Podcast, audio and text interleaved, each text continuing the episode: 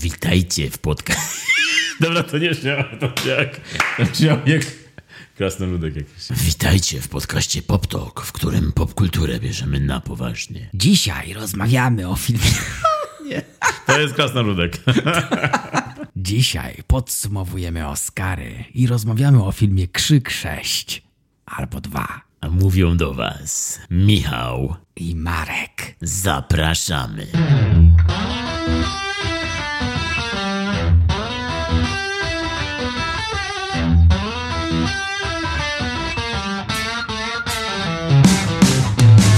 What's your favorite scary movie? What is my favorite scary movie? To będzie chyba Smile. Taki, ale favorite taki, że już nie chcę wracać do tego. A to? To też, tak. Mówisz o Pennywise'ie, tak? Tak. Ten głos był przerażający, ten jego głos też. Może nawet trochę podobny do Ghostface'a, tylko bez telefonu. Czy Ghostface kiedyś powiedział coś tak bez telefonu do kogoś? W swojej masce będąc? Tak, powiedział. Tak. Really? Nawet w tym filmie. Wiedziałem o tym. Zazwyczaj w intro, ale nie, nie tylko. Jakiś tekst rzuci do swojej ofiary. Ale rza- rzadko się to zdarza, rzeczywiście, rzadko się to zdarza. To nie jest coś, co ci przychodzi do głowy od razu, tak? Ale on ma chyba słuchawkę Bluetooth, no nie? Nie może mieć telefonu przecież pod maską. Ani w kieszeniach. Nie, bo on ma, było pokazane, że ta maska ma taki głośniczek, taki A, zmieniający głos, taki na, na ustach przyklejony wewnątrz. No tak, ma modulator, ale musi jakoś wykonywać. Głośniczek. Ja mówię tutaj profesjonalnym językiem fachowym. Głośniczek. Sorry. Dzisiaj e, zaczynamy od podsumowania 95. edycji e, wręczenia nagród Akademii Filmowej, czyli Oscarów. E, I tak pokrótce tylko powiedzmy, co myślimy o tym właśnie rozdaniu, bo było to bardzo, bardzo ciekawe, wyjątkowe e, wręczenie nagród, uważam, jeśli chodzi o historię Oscarów. Really? Jestem ciekaw, co chcesz powiedzieć dalej. Dla mnie to było takie grzeczne rozdanie Oscarów. Piękna sprawa to była taka. Było pięknie, te osoby dziękowały tak ładnie i było tak anty-Gervaisowo. Tak, jeśli chodzi o samą ceremonię i o, i, i o słowa padające ze sceny, to tak, to, to jak najbardziej. Było to bardzo bezpieczne wszystko. E, I na pewno przydałby się tam taki Ricky Gervais, żeby to ożywić i doda- dodać temu jakiegoś, jakiejś kontrowersji. Natomiast Jimmy Kimmel wydaje mi się, że był ok. Nie był, nie był złym prowadzącym. On, co prawda ja go lubię i lubię słuchać jego monologów, lubię oglądać jego show od czasu do czasu. Uważam, że jeśli chodzi o late night talk show hosts, to Conan O'Brien byłby najlepszym prowadzącym jednak. Na, na tym miejscu, na tej scenie zrobiłby na pewno furorę. Ale, ale uważam, że Jimmy Kimmel był ok. Miał kilka lepszych, kilka gorszych żartów. Miał natomiast kilka takich fajnych, dobrych tekstów. No ale tam zawsze muszą się pojawić takie bardziej żenujące momenty, mm, takie, na których nikt się nie śmieje, tylko jest taki pity laugh na sali. No to zawsze jest, to jest typowe, typowe oscarowe y, prowadzenie. Czy takim żartem było na przykład Malala Land? Tak, cała, cała scena z Malalą To była, było... Internet trochę za, zapłonął wtedy. była. Ale uważasz, że to było kontrowersyjne, czy uważasz, że to było. To było tak niekontrowersyjne, że się zdziwiłem, jak zobaczyłem w sieci Jimmy Kimmel przegina! We're pissed! Tak, nie, ja to też bardziej traktowałem na zasadzie, że to było bardzo takie suche. Mówimy tu o Malali Yousafzai, pakistańskiej działaczce e, na rzecz praw kobiet i laureatce pokojowej Nagrody Nobla, która była na publiczności. I, I Jimmy Kimmel podszedł do niej w trakcie ceremonii i zaczął, zadał jej jakieś pytanie, które miało być takie ale sketchowe i chciał, żeby to było śmieszne. Ona w ogóle nie grała z tym, odpowiedziała coś w zasadzie tak albo nie i, i on dał komentarz, że to jest, że po prostu nazwał ją Malala Land, że film z, z nią w roli głównej, ale no, ale ogólnie ta scena była taka, że eee, także aż, aż taki to było awkward, takie było niezręczne to, że, że aż żałowałem, że, że oni to zrobili. Tym bardziej, że później jeszcze przyszedł ten kokainowy miś i zaczął wąchać Malalę. I, Tak, tak, był jeszcze. tak, ta scena była bardzo czerstwa. I nawet mówimy to my, którzy prowadzimy najlepsze z najgorszych y, i jest tam zawsze sucho i czerstwo, ale tutaj było tak, że aż nieprzyjemnie było. Michał Czerstwiler i Marek Czerstwański. Także to był, to był ten awkward moment. Był jeszcze taki niezręczny moment ze Spielbergiem, kiedy Kimmel żartował sobie z tego, że Spielberg mówił, że mówił do aktorów, że jego mamusia by tak nie powiedziała. E, czyli ogólnie żartował sobie z faktu tego, że Spielberg kręcił film o swoich rodzicach e, i, i były te żarty często takie też niezręczne. Mm, no ale były też żarty dobre i były też e, teksty ze sceny takie bardziej, takie ostrzejsze, jak to Kimmel ma w zwyczaju, czyli było nawiązanie do Willa Smitha, do The Slap. Ogólnie nawiązań było bardzo dużo, ale nie były takie bezpośrednie, nie, było, nie padło nazwisko Willa Smitha, tylko było nawiązanie wiadomo do czego. Więc nikt nie wiedział o kogo chodzi. Więc Will Smith nie domyślił się i nie obraził się dlatego. Ale były też padły takie szpile. Było kilka szpilek. Była szpila w Jamesa Camerona, który był wielkim nieobecnym na sali i Kimmel zażartował, że e, on, że jeśli nawet Cameron nie potrafi wysiedzieć 4 godzin na ceremonii w kinie, to, to już coś znaczy. A oczekuje od nas, żebyśmy tak. Siedzieli na awatarze jego, tak. I było, było też kilka takich szpil w nieobecnych, czyli w Camerona i w Toma Cruza, którzy byli wielkimi nieobecnymi i z nich sobie, sobie też Kimmel żartował ze sceny. Te żarty były takie e, dosyć ostre, jak na, jak, na, jak na to miejsce. No, nie tak ostre, jak Gervais by zażartował. Był żart ze Scientologii, bardzo mi się podobał tekst L. Ron Haba Haba. Nawiązanie do L. Rona Hubbarda, założyciela Scientologii. I, I ogólnie było kilka takich dobrych, zabawnych tekstów. Spadło z ust Kimmela, natomiast z ust prowadzących, wręczających nagrody raczej nie padało nic zabawnego, tylko byli to, wchodzili, mówili coś, albo było to suche, albo po prostu wręczali nagrodę i tyle. Albo był też jakiś sketch, na przykład jak e, Jonathan Majors razem z e, Michaelem B. Jordanem e, opowiadali do kamery o jakby byli w szkole i dawali wykład o kręceniu filmów i pojawiła się stara kamera przed nimi i było to bardzo dziwne. Także były też takie sceny. Była reklama muzeum, um, akademii, taka jakby autopromocja.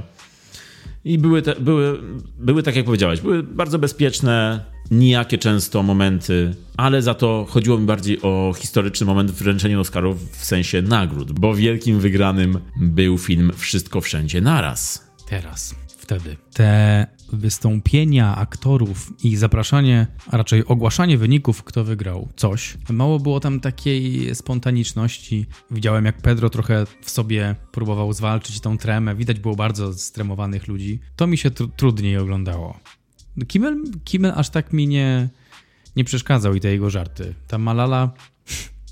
No to dobre, do, weszło mi to. Malala Land. Ale pasował do bardzo sztywnej do bardzo, sztywnej, do bardzo sztywnego ogółu tej ceremonii. Natomiast w całości było tam ma mało miejsca na spontaniczność. Jedyny, jedyna osoba taka spontaniczna, która weszła na scenę i wydawała się spontaniczną prezenterką, to była Elizabeth Banks, uważam, która weszła właśnie na, na, na scenę z kokainowym misiem razem. Ona była taka, nie wiem, czy lekko wstawiona, czy, czy nie, ale ledwo mówiła, miała bardzo cienki głos i weszła na zasadzie sketchu z tym kokainowym misiem, czyli um, film, który ona wyreżyserowała, e, Kokainowy Miś. To ten facet przebrany za misia przed razem z nią i ona miała taki luz w tym, ona była taka spontaniczna, wygłupiała się po prostu i to było fajne. To było, nie wszystko było śmieszne, czasami było sucho, ale wiadomo, to było przynajmniej, widać było jakieś życie w tym, takie, taką naturalność było u niej widać. To, to mi się podobało. Mm, mm. Natomiast inni prowadzący, nawet, nie wiem, Nicole Kidman, w ogóle Nicole Kidman wyglądała, nie wiem, jak, Nicole Kidman wygląda ostatnio jak Barbie, w znaczeniu, że jej twarz w ogóle się nie rusza prawie. Nie ma żadnych emocji na tej twarzy. Nie wiem dlaczego. Znaczy, no chyba wiem, bo to chyba chodzi o operacje, botoksy i tak dalej. Ale jak na taką bardzo dobrą aktorkę, to nie rozumiem tego. Nie rozumiem, bo ona Występując na tym czerwonym dywanie, szampańskim dywanie, bo w tym roku nie był czerwony, tylko mówi szampański dywan, ale na tym dywanie, jak mówiła, jak była na widowni i te żarty były w, jej, w nią skierowane i ona reagowała, to ona cały czas miała taki, jakby próbowała się do kogoś śmiechnąć, ale więcej nie mogła. I ta jej twarz, nie wiem, no, nie, nie rozumiem, dlaczego tak się dzieje. A, czyli jakbyś był na miejscu Kimela, to byś bardziej ją cisnął. Tak jak e, Chris Rock Jade. Jakbyś zobaczył Nicole, to byś powiedział ze sceny Nicole Kidman? Barbie 2, can't wait to see it.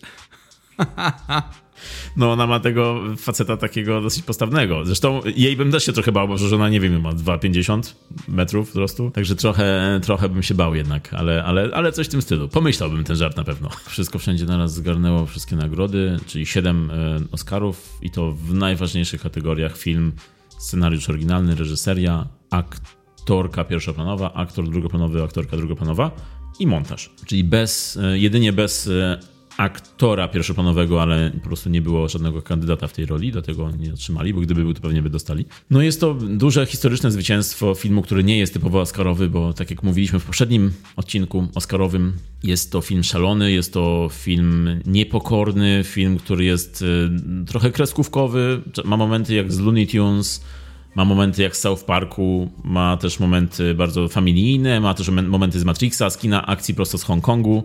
Także jest tam bardzo dużo grzybów w jednym barszczu i zdziwiłem się, że Akademia docenia taki nowoczesny, młody duchem film, bo zazwyczaj są to stare duchem filmy, które są doceniane, e, tak jak było to w wielu, wielu, wiele, wiele lat wstecz a w tym roku bardzo popieram ten wynik, bardzo się cieszę.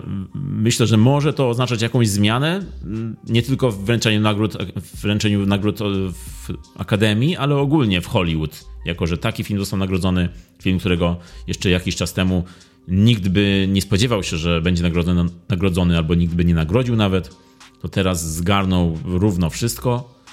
Twórcy, którzy są outsiderami w Hollywood, film praktycznie niezależny, bo to jest film wytwórni A24, Mm, w reżyserii Danielów, których to jest drugi film dopiero. I to też pierwszy był jeszcze bardziej niepokorny.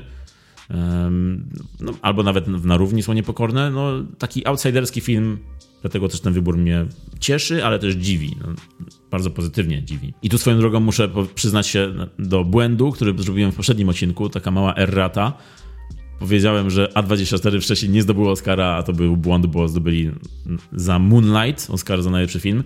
Jeszcze jeden błąd zrobiłem w poprzednim odcinku, mówiąc, że Martin McDonough wygrał już Oscara, więc w tym roku nie wygra, a Martin McDonough nie wygrał jeszcze Oscara. Był nominowany, ale nie dostał, także przepraszam wszystkich, którzy wyłapali ten błąd i zlinczowali mnie w swojej głowie. Czyli chcesz powiedzieć, że it's okay to lie? W tamtym momencie to, było, to była prawda. To była w mojej głowie prawda. Później sobie po nagraniu stwierdziłem, ej, coś, coś tu nie gra, coś mi tutaj z tyłu głowy chodzi i musiałem to sprawdzić i rzeczywiście to nie była prawda. Kłamałem w żywe mikrofony. No także jak ty się czujesz z tym wszystko wszędzie na raz i z tymi wygranymi? Wygranymi dla W, W, N, N? Jedno N. Jedno N, ale dodałem modulację. WWN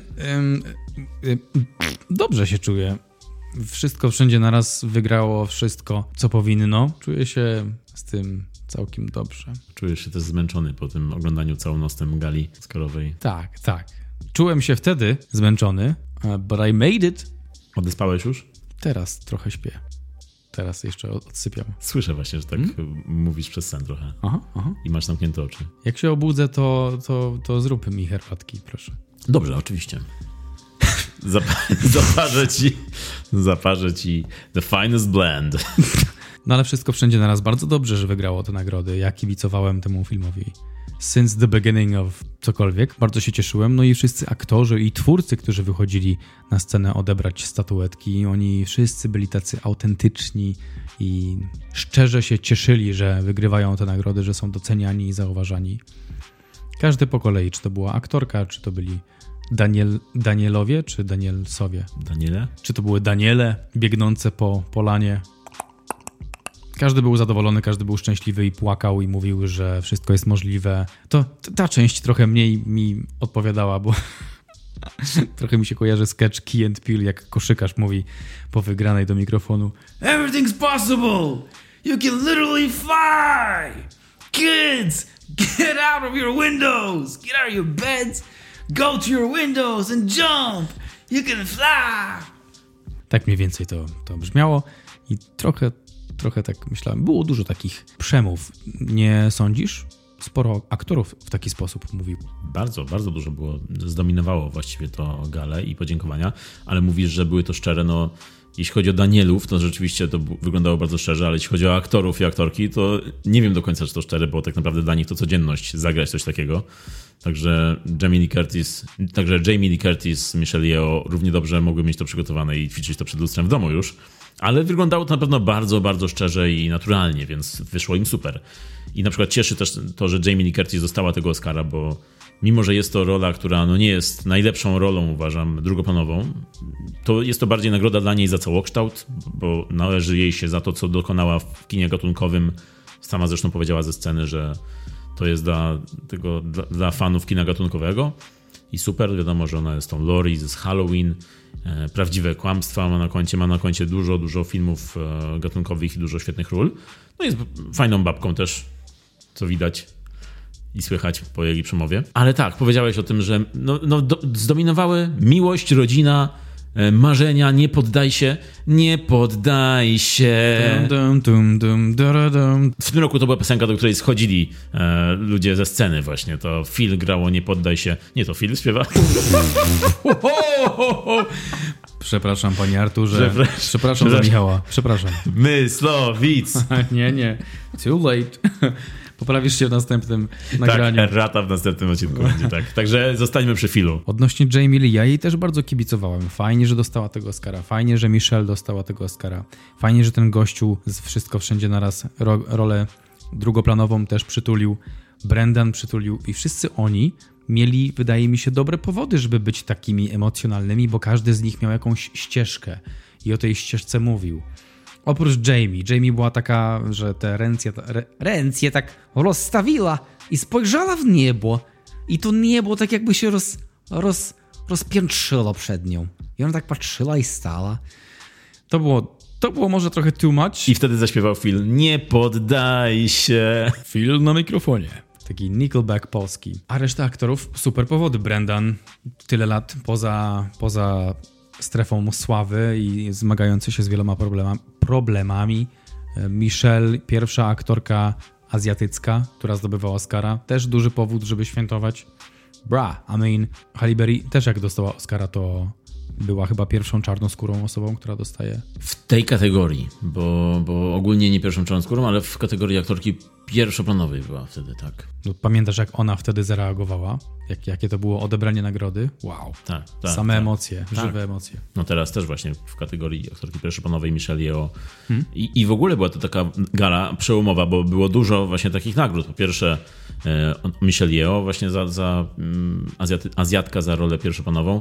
Film, który jest taki otwarty na, na ludzi, na wszystkie podejścia. Mówi o, o, o, o tolerancji, o rodzinie, o różnych podejściach do rodziny i, i, i do miłości. Film bardzo nowoczesny w swoich poglądach też. No i też aktor drugoplanowy, czyli Ke Huy Kwan. Nie wymawiać tego tak, prawda? Dokładnie tak się wymawia. Nie, tak? Jeśli, Nawet jeśli nie, to i tak tak będę mówił Ke Huy Kwan, bo jestem bardzo niedojrzały. Kechuj fajny był i on też miał spo, sporą, sporo przejść i długą historię i z Brendanem ta historia też się przeplatała i z Harrisonem Fordem się przeplatała, więc to też musiało być dla niego bardzo emocjonujące.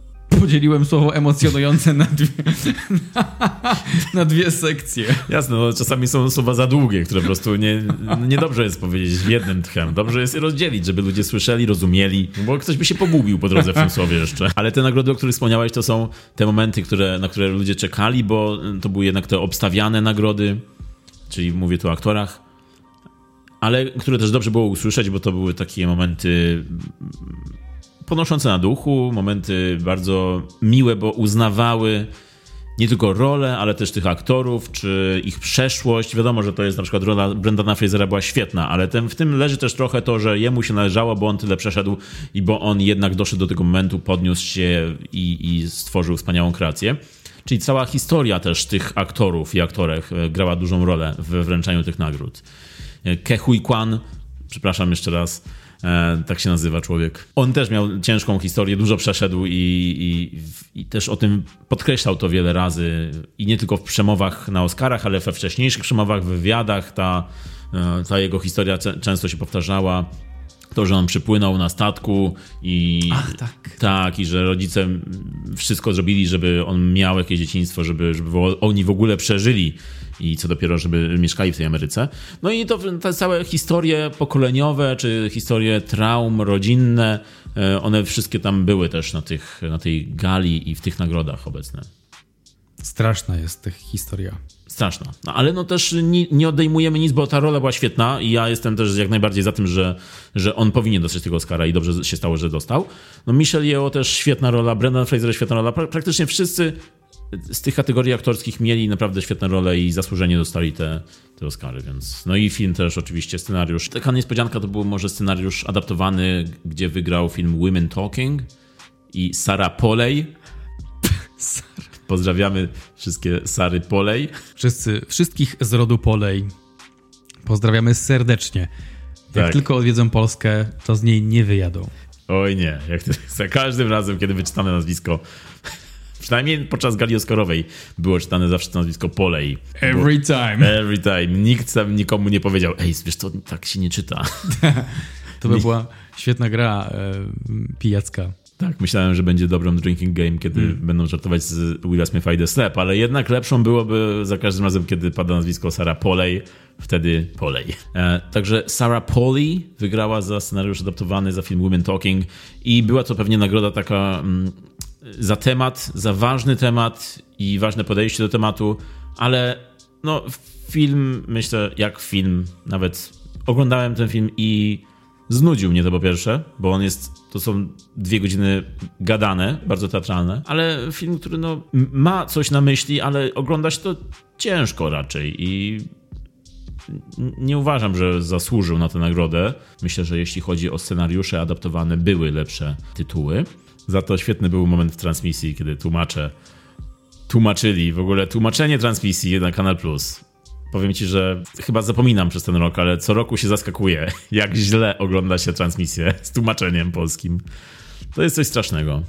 Bo dopiero monolog Jimmy'ego Kimmela otwierający, tłumaczony, połowy nie dało się zrozumieć. Połowy nie dało się zrozumieć po pierwsze dlatego, że tłumacze tłumaczyli bardzo w bardzo dziwny, symultaniczny sposób, więc nie wszystko łapali. Te żarty były źle przetłumaczone i nie dało się słyszeć też, co mówi Jimmy Kimmel, więc dopiero następnego dnia oglądałem wersję po angielsku i wtedy dopiero zro- zrozumiałem wszystkie żarty. Tak to tych żartów nie dało się wyłapać. Także tłumaczenie na transmisji bardzo, bardzo ciężko, bardzo ciężko. Also, very funny. Tak, to było zabawne, że e, tłumacze starali się na bieżąco wszystko tłumaczyć, no ale wyobrażam sobie, że to jest bliskie do niemożliwego, bo trzeba przetłumaczyć na bieżąco i żart, i polot. E, I to jest trudne, ale zabawnie się tego słuchało. Tak. Nie, ja też ich rozumiem, też tłumaczyłem, byłem tłumaczem i wiem, że to jest bardzo ciężka praca i wiem, że po prostu no, rozumiem ich, ale nie zmienia to faktu, że następnym razem wolałbym obejrzeć bez tłumaczenia, bo to no, nie da się tego oglądać w taki sposób, żeby to doświadczyć, Tak, tak, tak. to co mówią naprawdę. Byłeś tłumaczem? Tak, tłumaczyłem. Też byłem tłumaczem. A. Translator half-half. Dwaj tłumacze, albo też inaczej, tłumacz tłumacze. Dobre, dobre. Niepoprawne gramatycznie, ale dobrze, nie? Czekaj, przetłumaczę to. Za dużo tłumaczy. Dobrze. A? Dobrze.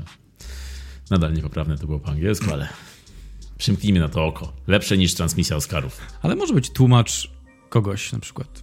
Może być, może być. Jesteś you're too much. Too much of something is bad. Co? Z czego to? Spice Girls. Nie, nie, jestem, nie jestem dumny z tego, ale, ale, ale tak jest po prostu. Właśnie zaśpiewałem piosenkę Spice Girls. Dzisiaj, dzisiaj masz, masz flow. Najpierw Phil, teraz Spice Girls. No, być może był to też Phil, jeszcze nie wiem do końca. Um, no, ale, ale były rzeczywiście momenty zabawne na tłumaczeniu, zwłaszcza kiedy tłumacz zac- przeciągał zdanie guacamole się rozlało. To, I, I na bieżąco pewnie próbował zrozumieć, co powie w następnej kolejności i, i zostało. Guacamole się...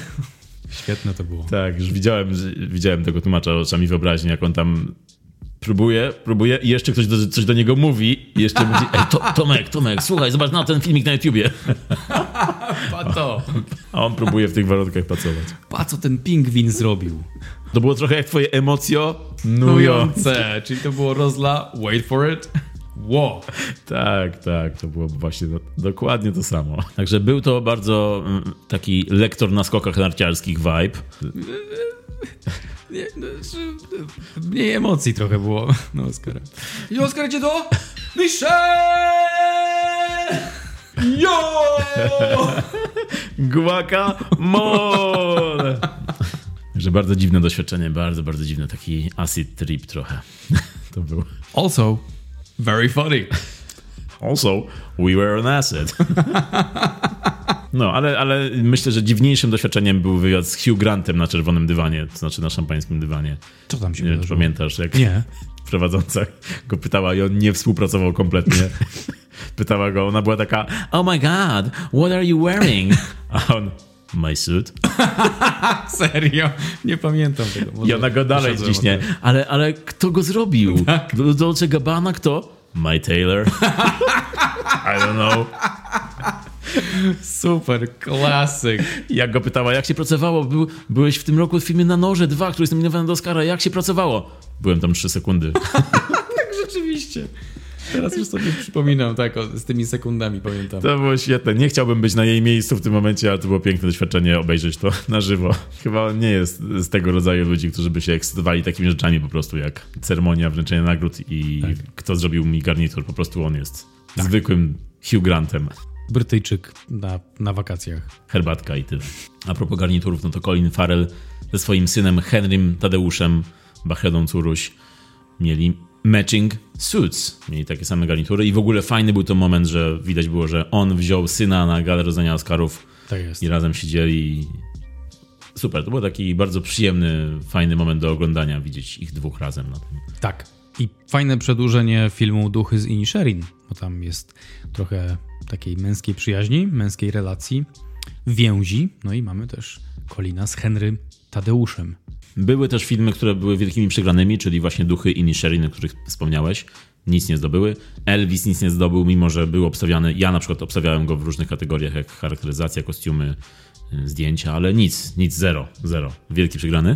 Dobrze, że doprecyzowałeś. Był obstawiany, ja obstawiałem. Myślę, że jeszcze kilka osób też go obstawiało. Austin Butler na przykład. O, właśnie. Ale ja, on jeszcze, jeszcze dostanie kiedyś, jeszcze, jeszcze kiedyś zobaczysz. Młody Tak. chłopak jest. Młody jest jeszcze, jeszcze jest, przyjdzie na niego pora. Dokładnie. Paul Mescal tak samo. To Tak, niech czują się już wyróżnieni w tym momencie. tak. Tar, wielki przegrany, też nic nie zdobył. Kate Blanchett też nic nie zdobyła. Em, także były filmy, które miały kilka nominacji i nic nie zdobyły. Było wszystko wszędzie naraz, które miało te 10 nominacji, zdobyło 7 nagród. Był Top Gun, który był nominowany też w kilku kategoriach, dostał tylko za dźwięk, ale nadal jest to, e, jak na Top Gun, to jest wyróżnienie. Toma Cruza nie było, bo pewnie wyczuł już to, że nic, nic nie dostanie, więc po prostu stwierdził, że nie jedzie. Pewnie kręcił Mission Impossible nadal, gdzieś w jakimś kanionie skakał mm, w tym czasie. A co myślisz o Na Zachodzie bez zmian i o tym, że wygrali za muzykę? To, to jest ta nagroda, którą ja bym dał komuś innemu. Zabrał im bym dosłownie z ręki i bym poszedł do Justina Hurwitza, twórcy muzyki z Babilonu i jemu bym to wręczył, bo świetna muzyka była w Babilonie i to był moment rozczarowujący. I tutaj oczywiście muzyka w Na Zachodzie bez zmian była super, było, zostaje w głowie, nawet podczas ceremonii, kiedy grała te kilka razy, to też zostawała w głowie po tym dym, dym, dym. tak, tak. Ale nadal było to tylko dym, dym, dym. A w Babilonie była po prostu masa, masa było tej muzyki i dźwięków i, i instrumentów, także ja bym dał Babilonowi, a ty?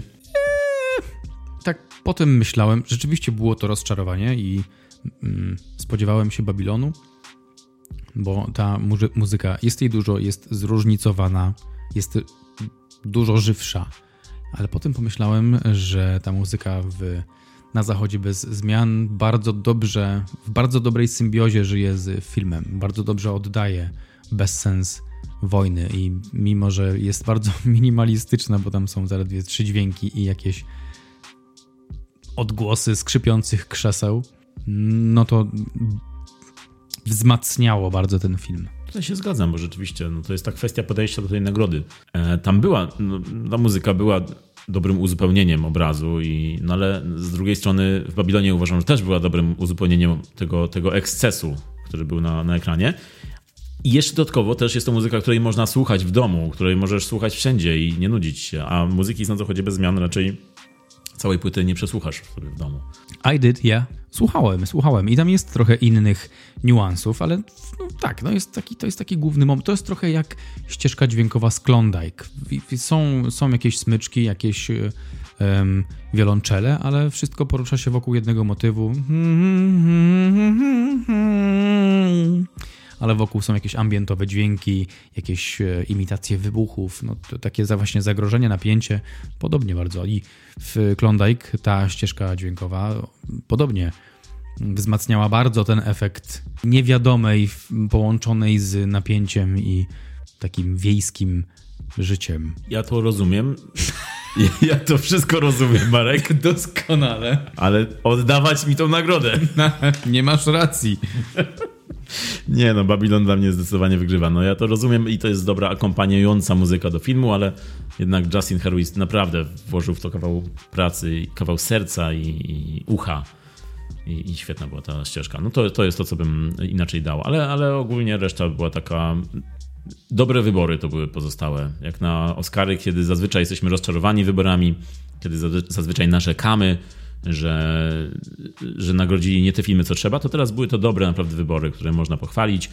E, no wiadomo, że nie wszyscy będą zadowoleni, bo niektórzy nie lubią filmu Wszystko Wszędzie Naraz. Jest to film, który ma swoją fanbazę, ale ma też hejterów i, i trochę mnie to dziwi, ale, no, ale no jest to też normalne, myślę, w przypadku takiego filmu, który nie, no nie jest dla każdego, bo jest on nie każdy nadaje na tych samych falach co ten film po prostu. A propos filmów nie dla każdego i dobrych wyborów, to może być dobry moment, żeby przejść do filmu, w którym dużo krzyczą i jest dużo wyborów i może właśnie zadamy sobie pytanie dzisiaj, czy były to dobre wybory i czy tego typu forma filmowa jest dla każdego, czy jedynie dla każdego fana franczyzy. A będziemy mówić o filmie Krzyk 6, tak?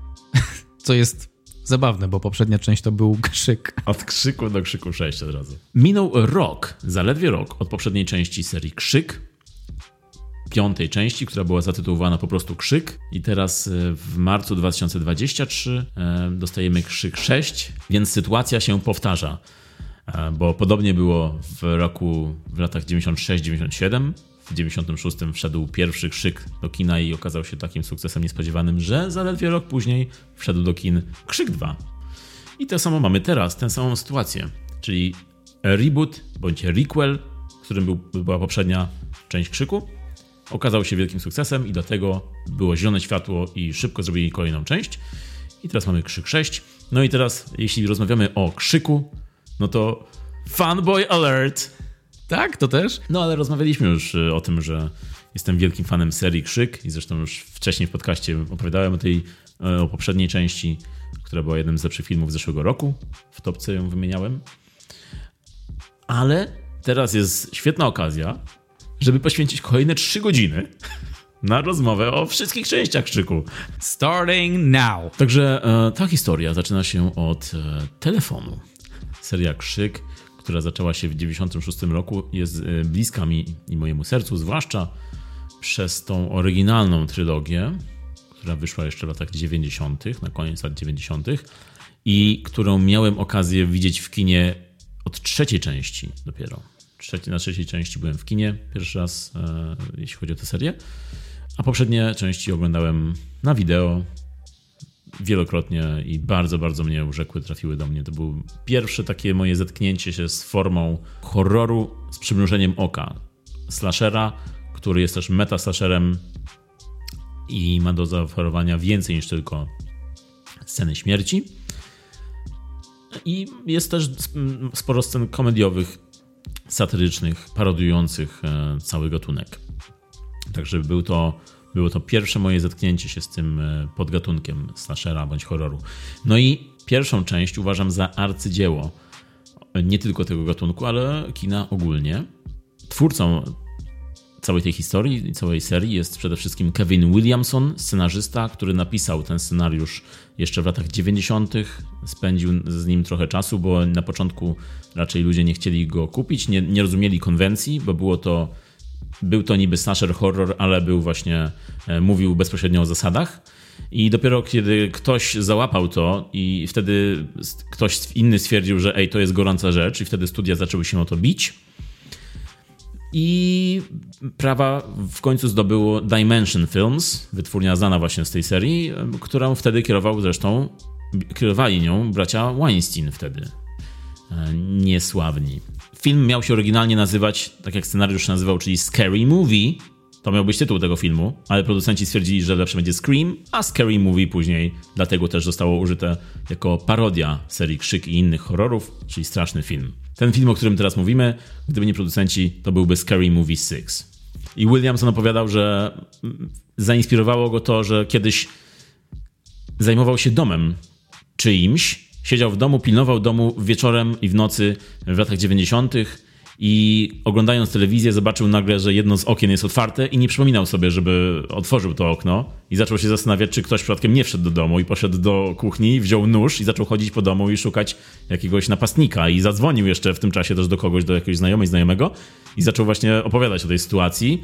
I jedno do drugiego zaczęli rozmawiać o filmach, o horrorach, o właśnie o, o, o różnych mordercach okazało się oczywiście, że nikogo nie ma w domu, ale to go zainspirowało do napisania e, tej pierwszej części Krzyku, który był zarówno hołdem dla gatunku, jak i jego satyrą. I to było właśnie takie kluczowe. Nie był to film kampowy, kiczowaty, ale właśnie chodzący bardzo, chodzący bardzo mm, żwawym krokiem po tej granicy. I, i był to film, który zmienił gatunek, zmienił bardzo kino e, młodzieżowe, horrorowe Zresztą Kevin Williamson był też scenarzystą serialu Jezioro Marzeń, Dawson's Creek, który też czerpał e, swoją drogą w niektórych odcinkach z gatunku. Mm, no i ten serial też był takim e, dużym jednak tytułem wśród seriali młodzieżowych. E, Williamson napisał jeszcze Koszmar minionego lata, mm, napisał później film Przekręta, wszedł we współpracę właśnie z Wesem Cravenem, który to dostał scenariusz pierwszego krzyku i na początku odmówił realizacji, bo stwierdził, że on nie chce iść znowu w ten sam gatunek, z którego słynął, bo zresztą, bo przecież on nakręcił Koszmar z ulicy Wiązów, nakręcił wiele horrorów, ale nakręcił też film Nowy Koszmar Wesa Cravena, który był kilka lat wcześniej takim protokrzykiem, bo to była e, szósta chyba część e, serii Koszmar z ulicy Wiązów, która była też meta e, horrorem i slasherem. E, ale jednak w krzyku poszedł e, krok dalej, wyżej. E, w końcu się przekonał, kiedy przeczytał ten scenariusz, że to jest jednak materiał dla niego. No i świetnie się stało, bo Craven i Williamson stworzyli wspaniały duet i tą historię która trwa już kilka części. Już niestety teraz bez Wesa Cravena, który parę lat temu zmarł, ale nadal e, historia się ciągnie. Williamson nadal sprawuje pieczę nad tym. Znaleźli się nowi reżyserzy, nowi twórcy, którzy też bardzo dobrze czują ten gatunek i czują te konwencje, i z tego można się tylko cieszyć. Oprócz Cravena, jednymi z kandydatów na reżyserię tego filmu, pierwszej części Krzyku, był na przykład Robert Rodriguez i Quentin Tarantino. Hmm, no, ciekawe. To tak, to byłoby bardzo ciekawe wydanie tego filmu. No i oczywiście to, co jest ikoniczne jeszcze w tej serii, to jest strój mordercy, który nazywany jest Ghostface. E, strój z maską inspirowaną obrazem Edwarda Muncha. Krzyk, co się teraz też zresztą e, przypadkowo złożyło z tytułem serii, bo na początku nie było to zamier zamierzone, że to będzie ten sam tytuł, ale okazało się, że, że tak właśnie jest. A ten strój, zresztą też fun fact, e, został użyty przez przypadek, bo podczas szukania lokacji do filmu jedna z producentek weszła do sypialni jakiegoś domu i w tej sypialni właśnie zobaczyła e, przypadkiem tę maskę, która gdzieś wisiała, na, na, jakiejś szafie była powieszona i ona stwierdziła, że to jest coś fajnego, co można użyć w filmie. Gdyby nie to, tego stroju byśmy dzisiaj nie mieli. Maska ta była stworzona już wcześniej, była czyjąś własnością, czego studio nie chciało do końca, chcieli sobie stworzyć coś własnego, ale jednak okazało się, że po kilku próbach stworzenia jakichś cyfrowych um, twarzy mordercy bądź e, jakiejś e, innej maski, okazało się, że to jest najlepszy wybór, to najlepiej działa, dlatego musieli wykupić prawa do tej maski gotowej już i do dzisiaj korzystają z praw jakiejś innej firmy, która właśnie stworzyła maskę Ghostface'a i która jest do dzisiaj jedną z najpopularniejszych e, masek i przebrań halloweenowych. To, w co Williamson celował, mm, tworząc pierwszy krzyk, to jest takie uczucie, że nie wiadomo, gdzie to zmierza. Nie wiadomo, gdzie ten scenariusz, e, gdzie ten film zmierza. Mimo, że slasher opiera się na pewnych zasadach, to on używa tych zasad, ale wywraca je do góry nogami. I przykładowo pierwsza otwierająca scena Krzyk, gdzie Drew Barrymore zostaje zabita przez mordercę. No to był szok w 96 roku, bo film był reklamowany trochę jakby Drew Barrymore była jedną z głównych aktorek grających w tym filmie, a ona ginie w pierwszych 10 minutach i to był duży, duży szok, zaskoczenie dla widzów. Williamson właśnie w to celował. E, sam zresztą wymienia psychozę jako jedną z inspiracji, gdzie Marion Crane ginie po 40 minutach filmu i e, dostajemy nową bohaterkę, bohatera e, i to właśnie było to uczucie. Gdzie to wszystko zmierza, kto może zginąć, wszyscy mogą zginąć, to jemu towarzyszyło podczas, podczas tworzenia tego. I nadal to działa. Nadal to działa w nowych częściach tej serii. dostajemy to samo uczucie, że nie wiesz, co się może wydarzyć, nie wiesz, kto może odpaść, nie wiesz, kto um, może przyjść nowy. Także możemy przejść może do szóstej części, która właśnie jest do obejrzenia w kinach. Marek, czy bałeś się na krzyku 6? Nie no, przecież to był slasher. To jest, to jest slasher, w którym kolo lata z kosą po mieście i nie wiadomo kto zginie i kiedy. That's it. That is it. Ale tak sobie myślę, że w 96 to mogło być i pamiętam, że jedynka była straszna. Bałem się jedynki. Bałem się tego, co, co kto, kto się okaże mordercą.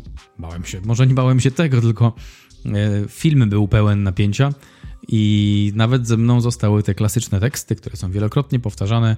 I'll be right back. Hello Sydney, bo dzwonił do miasta w Australii. No, to, to są takie rzeczy, które pamiętam, zostały ze mną, ale teraz oglądając ten film, raczej jestem w miejscu, w którym jestem spokojny. Na sali kinowej, jak byłem, było jakieś 7 osób. Miałem taką swobodę wyboru miejsca, co było super, bo sobie usiadłem na środeczku, zajadałem się orzeszkami. Because I like that shit. Lubię jeść orzeszki zamiast popcornu. Are you nuts? I am. W każdym razie mm, sam na sali, prawie, bo za mną daleko siedzieli ludzie. Wielki ekran Ghostface z ogromną kosą. E, no, sama przyjemność. Uśmiałem się. Było fajnie. Uśmiałeś się. No, u mnie było trochę więcej ludzi jednak e, na sali i e, idąc na tę kolejną część, którą wyczekiwałem i nie mogłem się doczekać już, kiedy będzie ten nowy krzyk w kinach, no to to rzeczywiście traktuje się to jako rozrywkę. Tak samo widać było po, ogólnie po widzach tego filmu, że, że jest takie, mm, takie śmiechy, podekscytowanie, takie, że będzie coś fajnego, coś na czym się rozerwiemy. I ta seria właśnie dostarcza tej rozrywki przede wszystkim rzeczywiście, o której mówisz. Nie jest to straszny horror, to, czego można się e, może nie tyle bać, to bardziej tam występuje napięcie, sceny pełne napięcia, można siedzieć na krawędzi fotela. Ja siedziałem często na tej części na krawędzi fotela, ale tak, ale pierwsza część na pewno bardziej e, można było odczuć, jeśli chodzi o, o to doświadczenie horrorowe. Mm, z tym, że akurat tutaj ta część według mnie, jeśli chodzi o te nowsze, to jest dużo mocniejsza i te sceny, sceny zabójstw, sceny są brutalne, często mocne i krwawe i były takie momenty, że robiłem takie uuu. No tak, ale robiłeś to w reakcji na gor tego, a nie, nie że się bałeś. Ale zanim do gor nastąpiło, kiedy były pościgi, czy tam kiedy Ghostface gonił ofiarę, to było takie napięcie, że często kurczę, siedziałem i tak mówiłem, o nie, nie, nie, nie, nie, nie. Czułem się jak dwie reakcje Michała. O, albo o nie, nie, nie, nie, nie. Polecam seanse, na które chodzę tak. To jest bardzo, bardzo zabawne. E, no ale, ale tak, czułem się jak taka właśnie, jak Randy w e, Krzyku w pierwszej części, który siedział na kanapie i mówił do telewizora, nie idź tam, nie idź tam. Także tak, tak się czułem troszkę na tej części, bo były właśnie takie sceny bardzo napięte. Shut the front door. Były, były. Zaraz wejdziemy. W ogóle tak, może powiedzmy, że na razie mówimy bez spoilerów, więc jeśli nie oglądaliście tej części jeszcze, no to możecie być spokojni, nic wam nie zdradzimy, ale później wejdziemy w spoilery, co zakomunikujemy, więc w tym momencie, jeśli nie oglądaliście, będziecie mogli wyłączyć sobie i przejść do kolejnego znacznika, który będzie zaznaczony poniżej. O czym, o czym jest Krzyk 6? Krzyk. Straszny film lub to były otwierane drzwi. To był mój najlepszy krzyk. Myślę, że mnie by nikt nie zabił, bo bym tak krzyczał. On by chciał wbić nóż, a ja bym tylko robił. I Ghostface by się śmiał. I on by powiedział: Wow, bro, you can do that with your voice? Krzyk 6 czy krzyk 2? Ustalmy, zanim zacznę opowiadać, to ustalmy.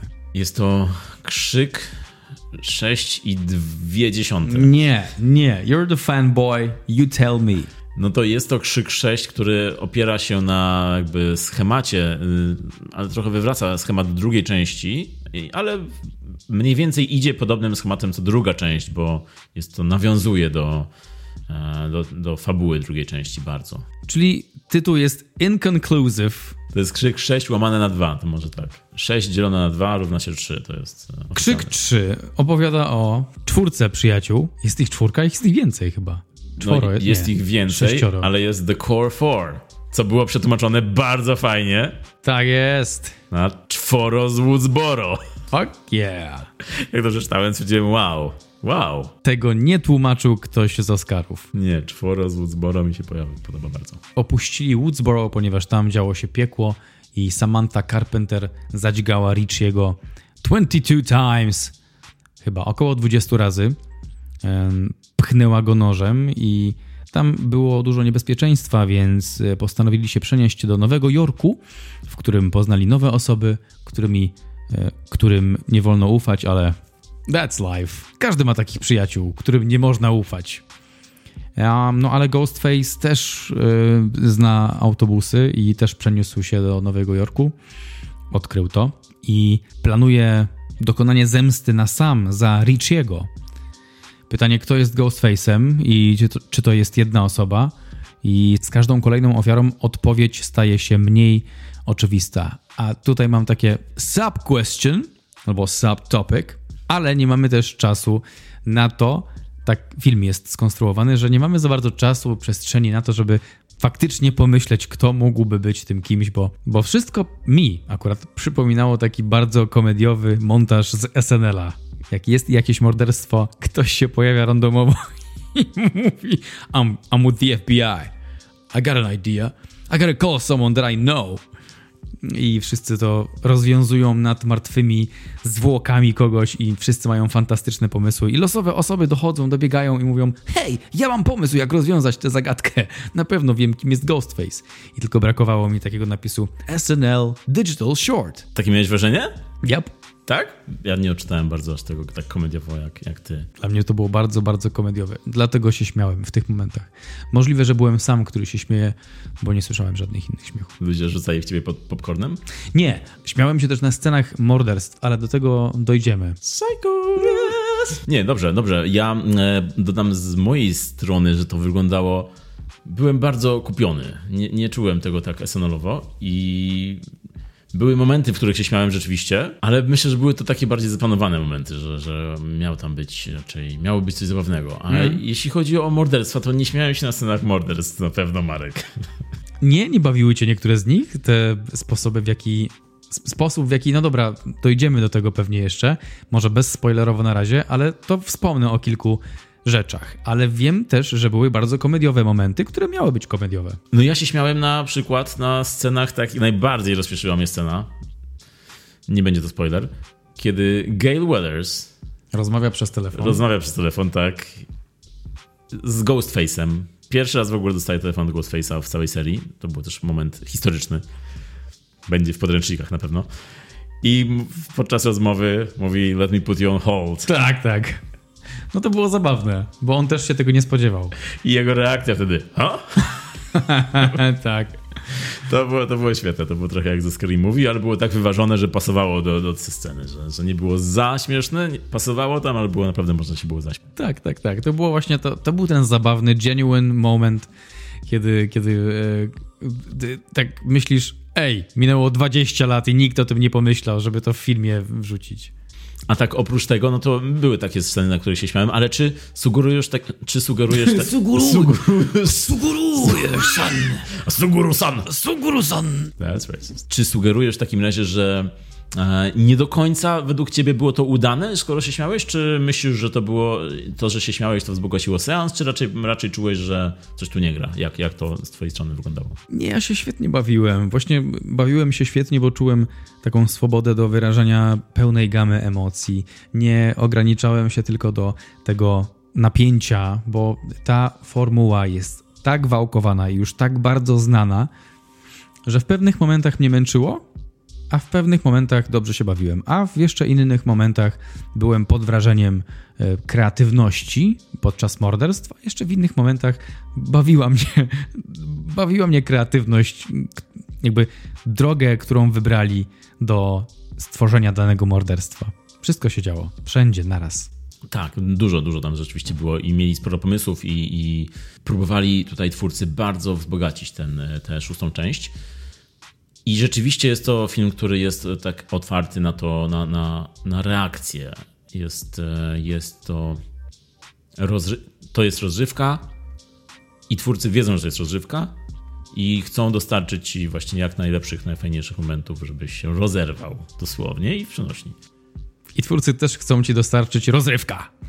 I to jest chcą, rozrywka, oni wiedzą, że to jest rozrywka i chcą ci dostarczyć rozrywka. powiedziałem ja, Michał Czułem dużo rozrywka, jak to mówiłem.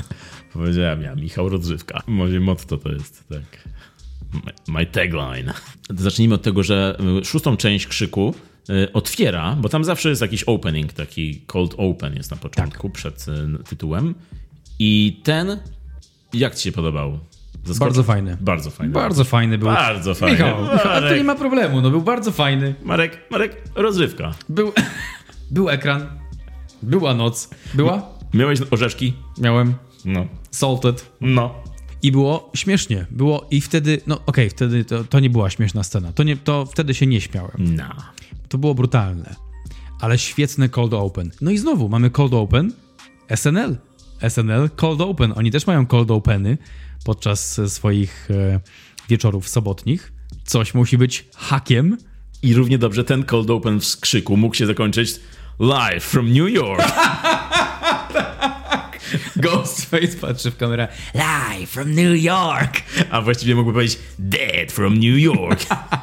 Oh yeah. Mam nadzieję, że SNL to zrobi. Zrobi to. Jak słuchacie i znacie polski, na pewno znacie. Lorne, Lorne Michaels, jeśli tego jest. słuchasz. A ja się teraz napiję wody, bo pff, przeszedłem pustynię żartów. No i ten opening był, e, zaskoczył mnie, powiem ci, poszli, to jest ten moment serii, który to jest szósta część i myślisz sobie, nie, oni już nie zrobią tego, tego intro w taki sposób, żeby kogoś zaskoczyć, oni wymyślają coś i robią coś znowu nowego, bo jest, chyba nie będziemy nic spoilować mówiąc, że po prostu film się rozpoczyna tak jak zawsze się rozpoczyna, czyli Ghostface dzwoni do jakiejś e, wybranej kobiety, E, w tym wypadku jest to Samara Weaving, bardzo fajna aktorka, która ma tutaj swoje no, rozszerzone cameo i która grała zresztą u twórców Krzyku 6, czyli w filmie Zabawa w poch- w pochowanego, grała główną rolę. Aktorka bardzo podobna do Margot Robbie swoją drogą, nie wiem czy też to zauważasz, wizualnie nic. No i jest ten cold open z nią, która odbiera telefon, okazuje się, że ona jest y, wykładowcą filmoznawca.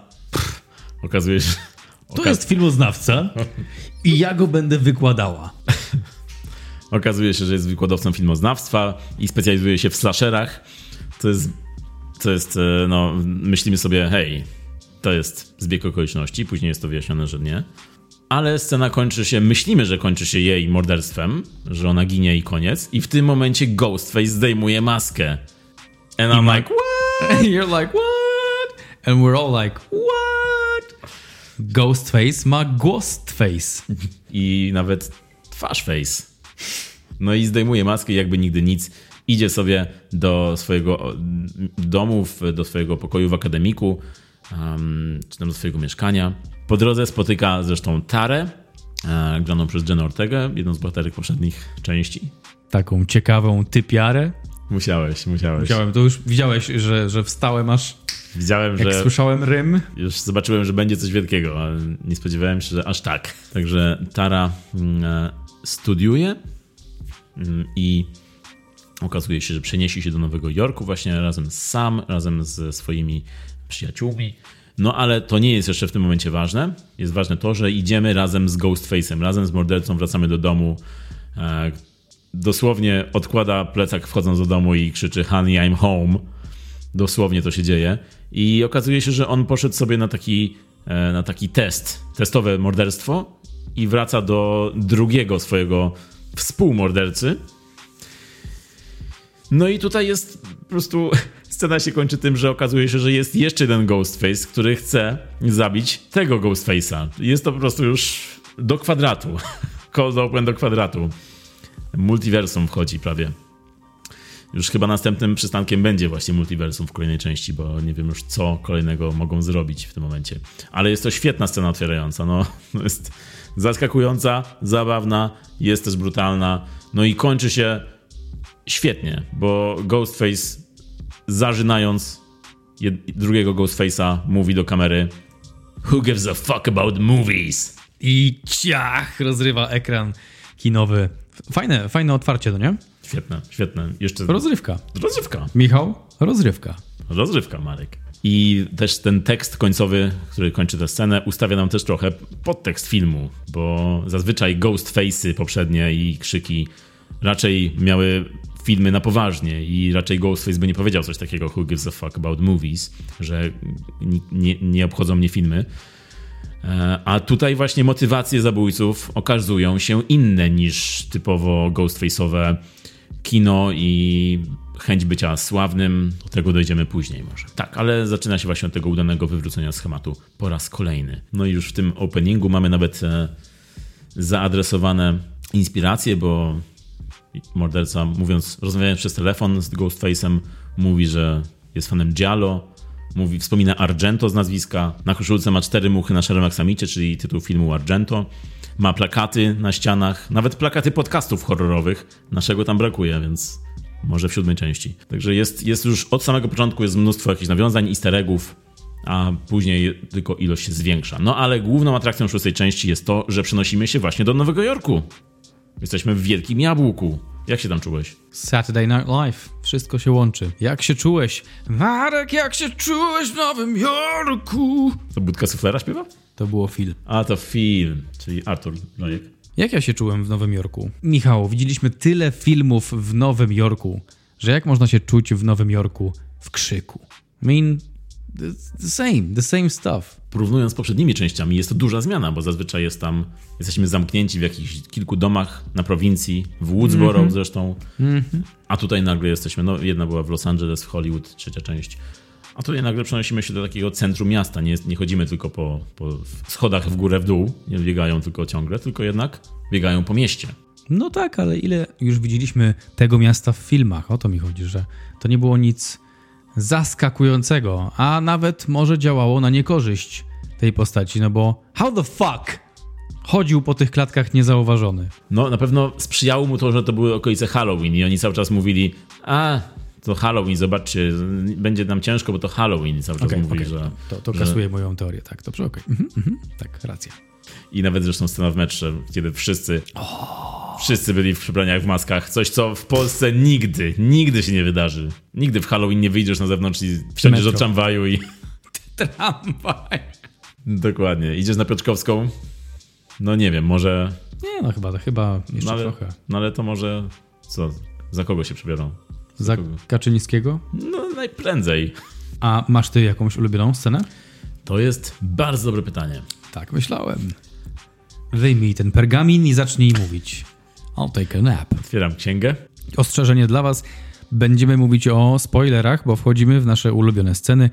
Opisywanie scen zwykle kończy się spoilowaniem fabuły, więc jeśli chcecie najpierw obejrzeć film, to przeskoczcie do następnej sekcji tego nagrania. Na pewno moimi ulubionymi scenami są te sceny, kiedy Ghostface próbuje dopaść swojej ofiary bo one są tutaj naprawdę zrobione świetnie i większe są niż w poprzedniej części. W poprzedniej części były bardzo dobre, ale tutaj jednak jest większa skala, większy budżet, co zresztą mówią dosłownie w filmie, że kolejna część franczyza to większy budżet, większe e, setpisy i tak dalej.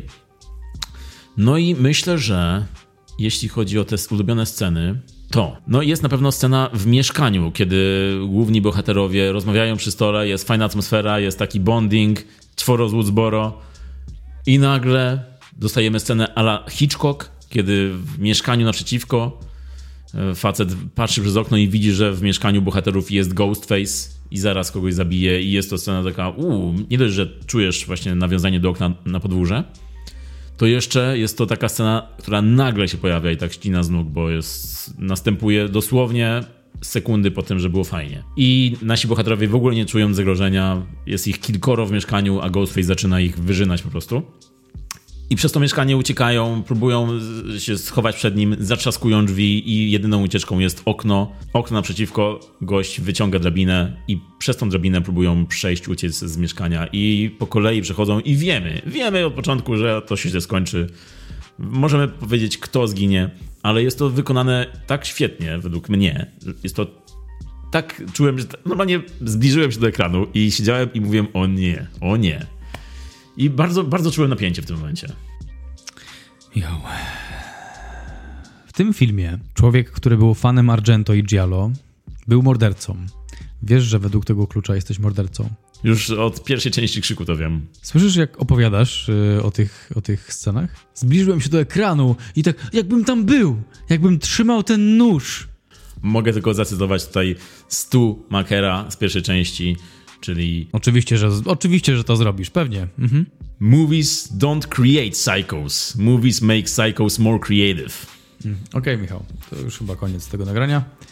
Ale tak, to była scena, która była, zrobiła na mnie duże wrażenie, ale chyba jeszcze większe wrażenie zrobiło Poczekaj, na mnie... chciałem coś powiedzieć. A, okej, okej, sceny. odnieś się, Bro, odnieś, I odnieś. mean, Myślałem, like- że to był żart i da- idziemy dalej. That's not a joke, you're a fucking murderer. No na szczęście nikogo w okolicy nie zabili, więc możesz być spokojny. Jeszcze. Jeszcze, wiem, że dzisiaj zadzwonisz. Hello, Marek. E, Ta scena na ostrzu noża, nomen omen, naprawdę była świetna. Czuć było, że zaraz, zaraz cię tym nożem ciachnie, bo on tak w, ta- w takie, mia, miał szerokie zamachy i widać było, że po prostu centymetry dzielą e, ofiary od tego ostrza i to zamykanie drzwi w ostatnim momencie, czy im się uda, czy nie. Oczywiście nie udaje im się. Ktoś tam ma kosę w brzuchu, przekręcanie tego noża. To, było straszne. Wszystko było bardzo szargające nerwy.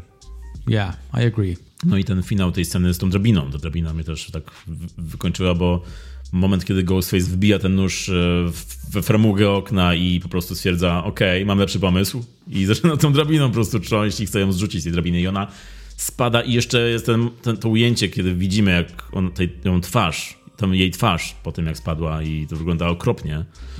No jest to bardzo mocna scena i czuje się ten dramat też tej sceny, bo zginęła ukochana jednej z głównych bohaterek.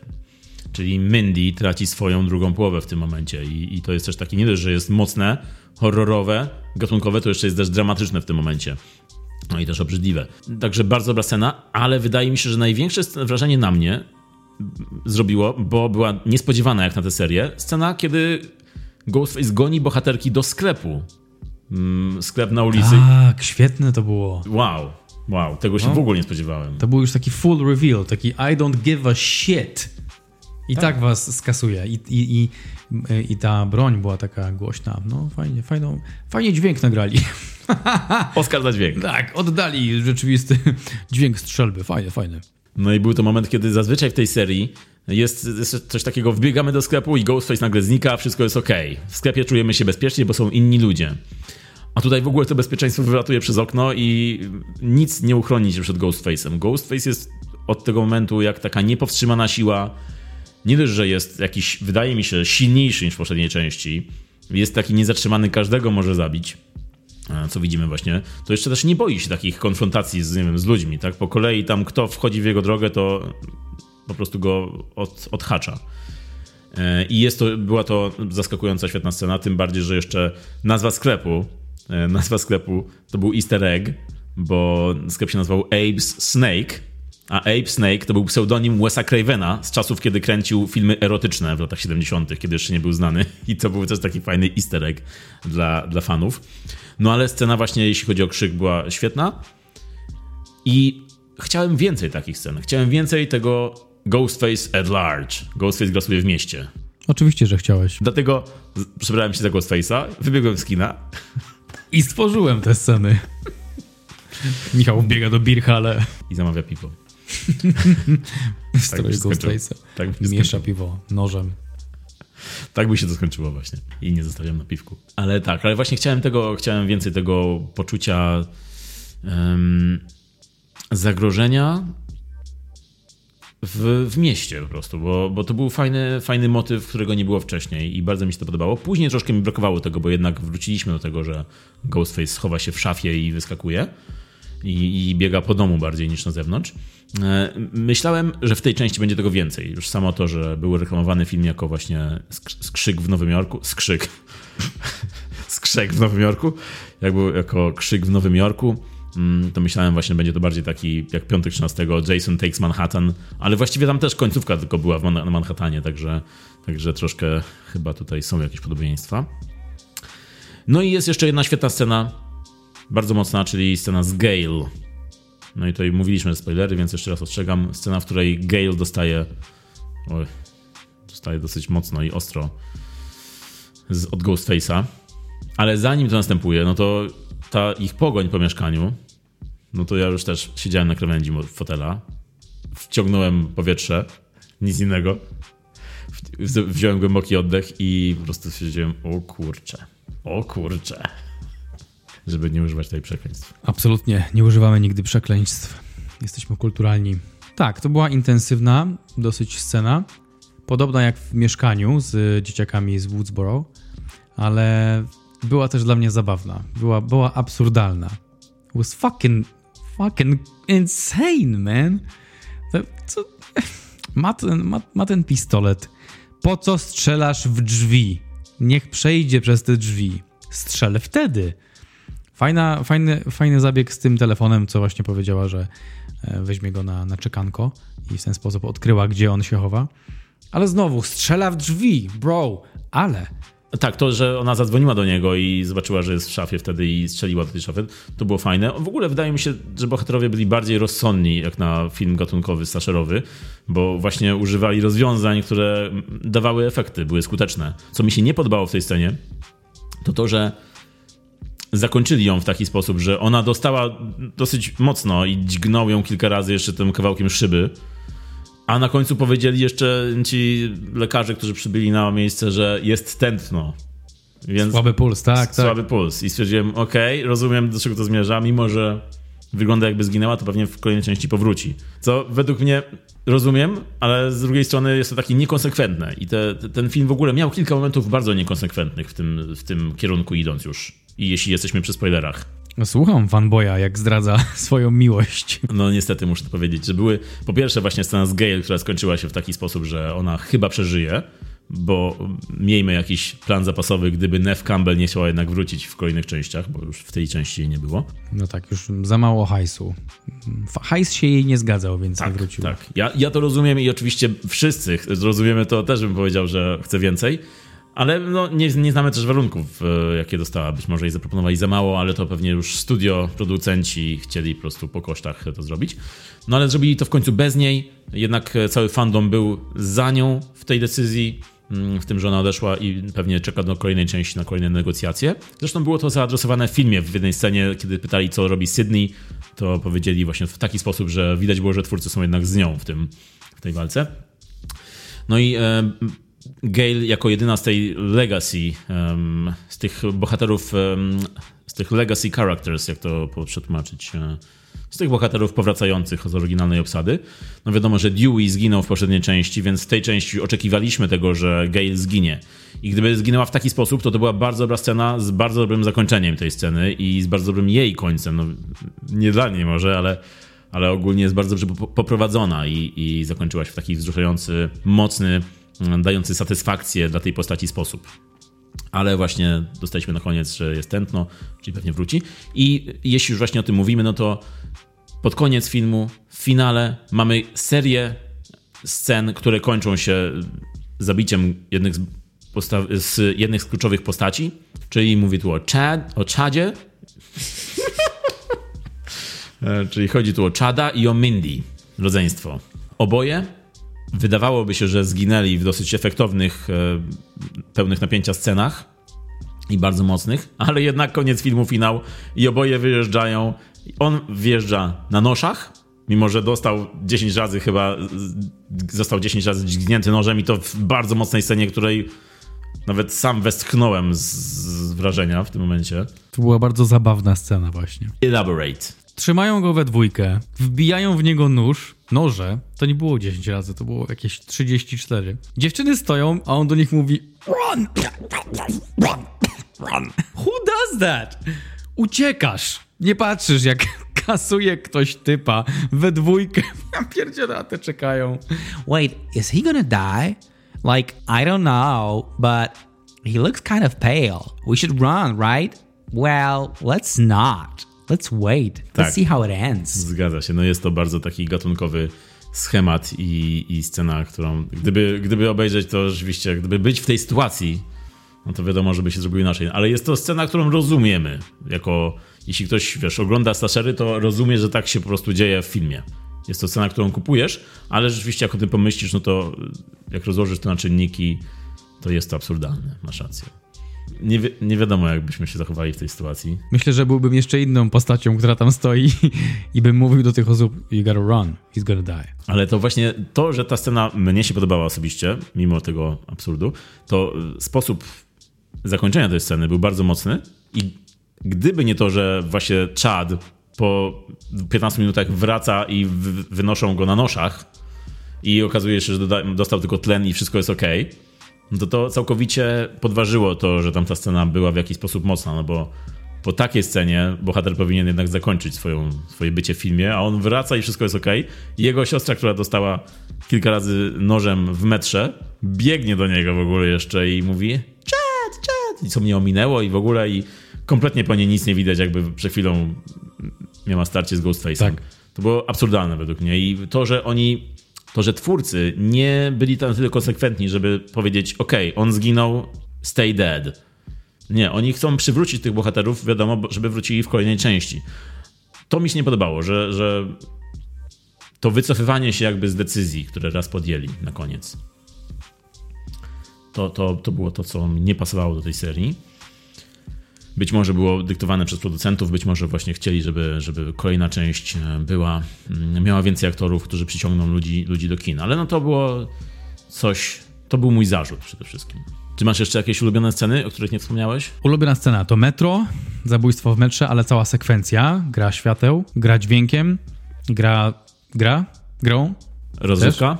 Tak. Ehm, zabicie terapeuty, uważam, że było bardzo kreatywne. I zabicie czada, kreatywne. Chciałbym, żeby posłuchał tego twój terapeuta. Zabicie terapeuty bardzo mi się podobało. Bardzo, bardzo. On już nigdy nic nie usłyszy. Zabicie terapeuty było ciekawe. Rozmawianie z nim było takie cringe'owe, takie, że no one does that. Jakby terapeuta się tak nie zachowuje, a podejrzewam, że tego rodzaju filmy trochę e, wzmacniają stereotyp, że te, terapeuci tacy są, że jak coś powiesz, to oni powiedzą oh shit! Też to pomyślałem oglądając, że ej, no chyba jesteś terapeutą chyba. You can handle that. tak. Ale on powiedział, o, już nie mogę, nie mogę tego, nie, to już nie. Tak, tak, tak, to mi też tobie rozśmieszyło, tym bardziej, że terapeuta w domu, nie, tam w gabinecie, tam na stole z tyłu u niego stała cała galeria, taka pewnie na Halloween, ale była taka wystawka postaci z horrorów różnych. Widziałem tam z tyłu jakiś tam, był Leatherface, teksańska Aha. masakra. I mówię, masz postaci z horrorów i nie możesz pogadać z dziewczyną o tym, co ją spotkało? Mówię, naprawdę nie udźwigniesz tego? Także tak, no było, było to zabawne. The cops! Ale, ale później właśnie dostał za swoje. Bardzo kreatywna była ta śmierć. Dużo napięcia, fajnie zrobiona scena. On w tym szlafroczku podchodzi do drzwi, szybka wybijana, ym, nóż w oku. Bardzo przyjemnie. Szybka sprawa, szybka akcja. Szybka wybijana, szybka akcja. Ale tak, były, było tam kilka takich scen bardzo brutalnych, kiedy nóż wbijany był w różne e, nieprzyjemne sposoby. Między innymi właśnie było oko, było w usta. O, usta też były. nice. W brzuch i przyciągnięte trochę do góry. Było... Przekręcone takie. A, przekręcenie jeszcze były też, no. Bardzo było brutalne. Powiem ci, że brutalność w tym filmie była, myślę, na wyższym poziomie niż w e, poprzednich. Hmm? Ja nie uważam, żeby to było coś dobrego akurat. Ja nie mam z tym problemu. W sensie. Yeah, I know. Nie mam z tym problemu. Ja to doskonale rozumiem. Ja to, ja to całkowicie rozumiem. Ale miałeś z tym problem w sensie takim, że myślisz, że uważasz, że źle, bo dzieci będą chodzić oglądać i, i tworzą się kolejni, wiesz, Ghostface'y? Uważam, że tak. Socjologicznie jesteśmy wystawiani na coraz mocniejsze wrażenia, ponieważ jesteśmy już znieczuleni przez bodźce z każdej strony. Interesujący content dla nas to jest mocny content w ostatnich czasach i takiego, film, takiego rodzaju filmy jak Krzyk 3, jak ustaliliśmy, czyli 6 na 2, to, e, to wzmacniają i, i pogłębiają ten trend, rozwijają ten trend. Wyobraź sobie, że jest 99 i jest frytka w Big Brotherze. Wszyscy o tym mówili, całe społeczeństwo było zgorszone. Jak ona mogła? Dzisiaj na TikToku mamy takie filmy. Jeśli w tym kierunku idziemy, jeśli mocą krzyku będą coraz bardziej gorowe sceny morderstw, to ja nie chcę w to grać. Ja, ja się w to nie bawię. Dwie rzeczy. Pierwsza jest taka, że rok 99 i od razu myślisz świadka w Big Brotherze. To mnie, to mnie zszokowało. To jest myślę, że ostatnia rzecz, jaką bym pomyślał. Druga rzecz jest taka, że ewidentnie jesteś idealnym widzem dla serii Krzyk, bo ta seria jest właśnie w ciągłym dialogu, w ciągłej rozmowie, właśnie z takim podejściem. To właśnie by powiedział Ghostface, no? Do, dokładnie tak. I twórcy, wcześniej Wes Craven, Kevin Williamson, teraz y, Matt Bettinelli Opin i Tyler Gillette, oni cały czas... It's in his name! Tyler Gillette. Film jest o zabijaniu ostrzem. Jak, jak... Ah. It's right there. Tyler Gillette. Tyler Gillette i Andrew Wilkinson zapraszają na film pod tytułem Krzyk. Zauważyłeś, że tak eksponowane było logo Gillette na nożach z Ghostface'a? Właśnie to dlatego. Ale wracając do mojego punktu, twórcy poruszają cały czas ten temat, mówiąc właśnie, dając nam powód do myślenia, do zastanowienia się nad tym. Przecież ten, ta seria i te filmy bezpośrednio mówią do widza, czy to jest w porządku, czy uważasz, że to, co robimy, jest w porządku. Oni bezpośrednio. Może niech spytają, zanim to zrobią. We kill the person. Is that bad? Ale o, oczywiście mówią tutaj w ramach fikcji, tak? Czyli czy mówią, że fikcja pokazująca takie rzeczy, jak działa na odbiorcę, na widza. Typowo poruszany temat przez serię Krzyk to jest to, czy, czy taka przemoc rodzi przemoc. Przecież y, najczęściej mordercami w serii Krzyk są osoby, które są fanami horrorów i chcą odtworzyć to, co oglądały. Więc to się tak zapęta w tej serii. I to jest właśnie jakby siłą napędową tej serii. To, że ta seria mówi o sobie, ale mówi też o fanach tej serii. Czyli jest jakby, to jest tak jakby twórcy puścili film, później słuchali feedbacku widzów i odpowiadali na ten feedback kolejnym filmem. To jest tak jakby słuchali opinii i, i od, odnosili się do tego. Mhm. I to jest, myślę, że najciekawsze w tej serii, to że ta seria stara się uchwycić jakiegoś ducha. Ghostface. I, i stara się tego ducha przedstawić właśnie w formie nowego slashera, nowego, nowej części krzyk, bądź też nowego stab, nowego, nowej części ciosu, czyli filmowej serii w, w filmie. E, także bezpośrednio adresują właśnie to, o czym mówisz. I to jest dla mnie też bardzo ciekawe, bo ja osobiście jako widz nie mam problemu z tym. Ja lubię oglądać horrory, lubię właśnie oglądać takie sceny, ale nie dlatego lubię oglądać, że mnie to cieszy, tylko właśnie te sceny, o których powiedzieliśmy, wywołały, wywołały we mnie bardzo skrajne emocje. Czyli jak oglądałem to, to ja nie mogłem na to patrzeć często, bo były tak mocne w tej serii, w tej części już te sceny. Ja to oczywiście podziwiam, bo uważam, że jeśli coś wywołuje taką emocję we mnie, to uważam, że coś jest świetnie zrobione. I, i jeśli to wygląda naprawdę tak rzeczywiście, rzeczywiście realistycznie, no to propsy dla twórców. E, I ja nie uważam, nie patrzę na to tak jak właśnie typowy morderca Ghostface z krzyku by patrzył i mówiłby, o tak, jeszcze daj mi jeszcze tej krwi. Wierzę ci. Musisz mi uwierzyć na słowo do momentu, kiedy... Całkowicie. Kiedy podadzą w wiadomościach informacje o tych ofiarach. To na razie tymczasem możesz mi uwierzyć. Ale, ale tak, no uważam, że jest to duże osiągnięcie pokazywać coś takiego i mówić jeszcze o tym, jaki wpływ ma to, co pokazujemy. To jest duże osiągnięcie, uważam, tej, tej serii.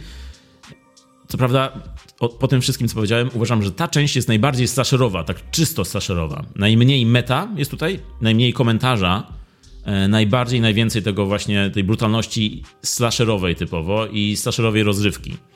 Rozrywka.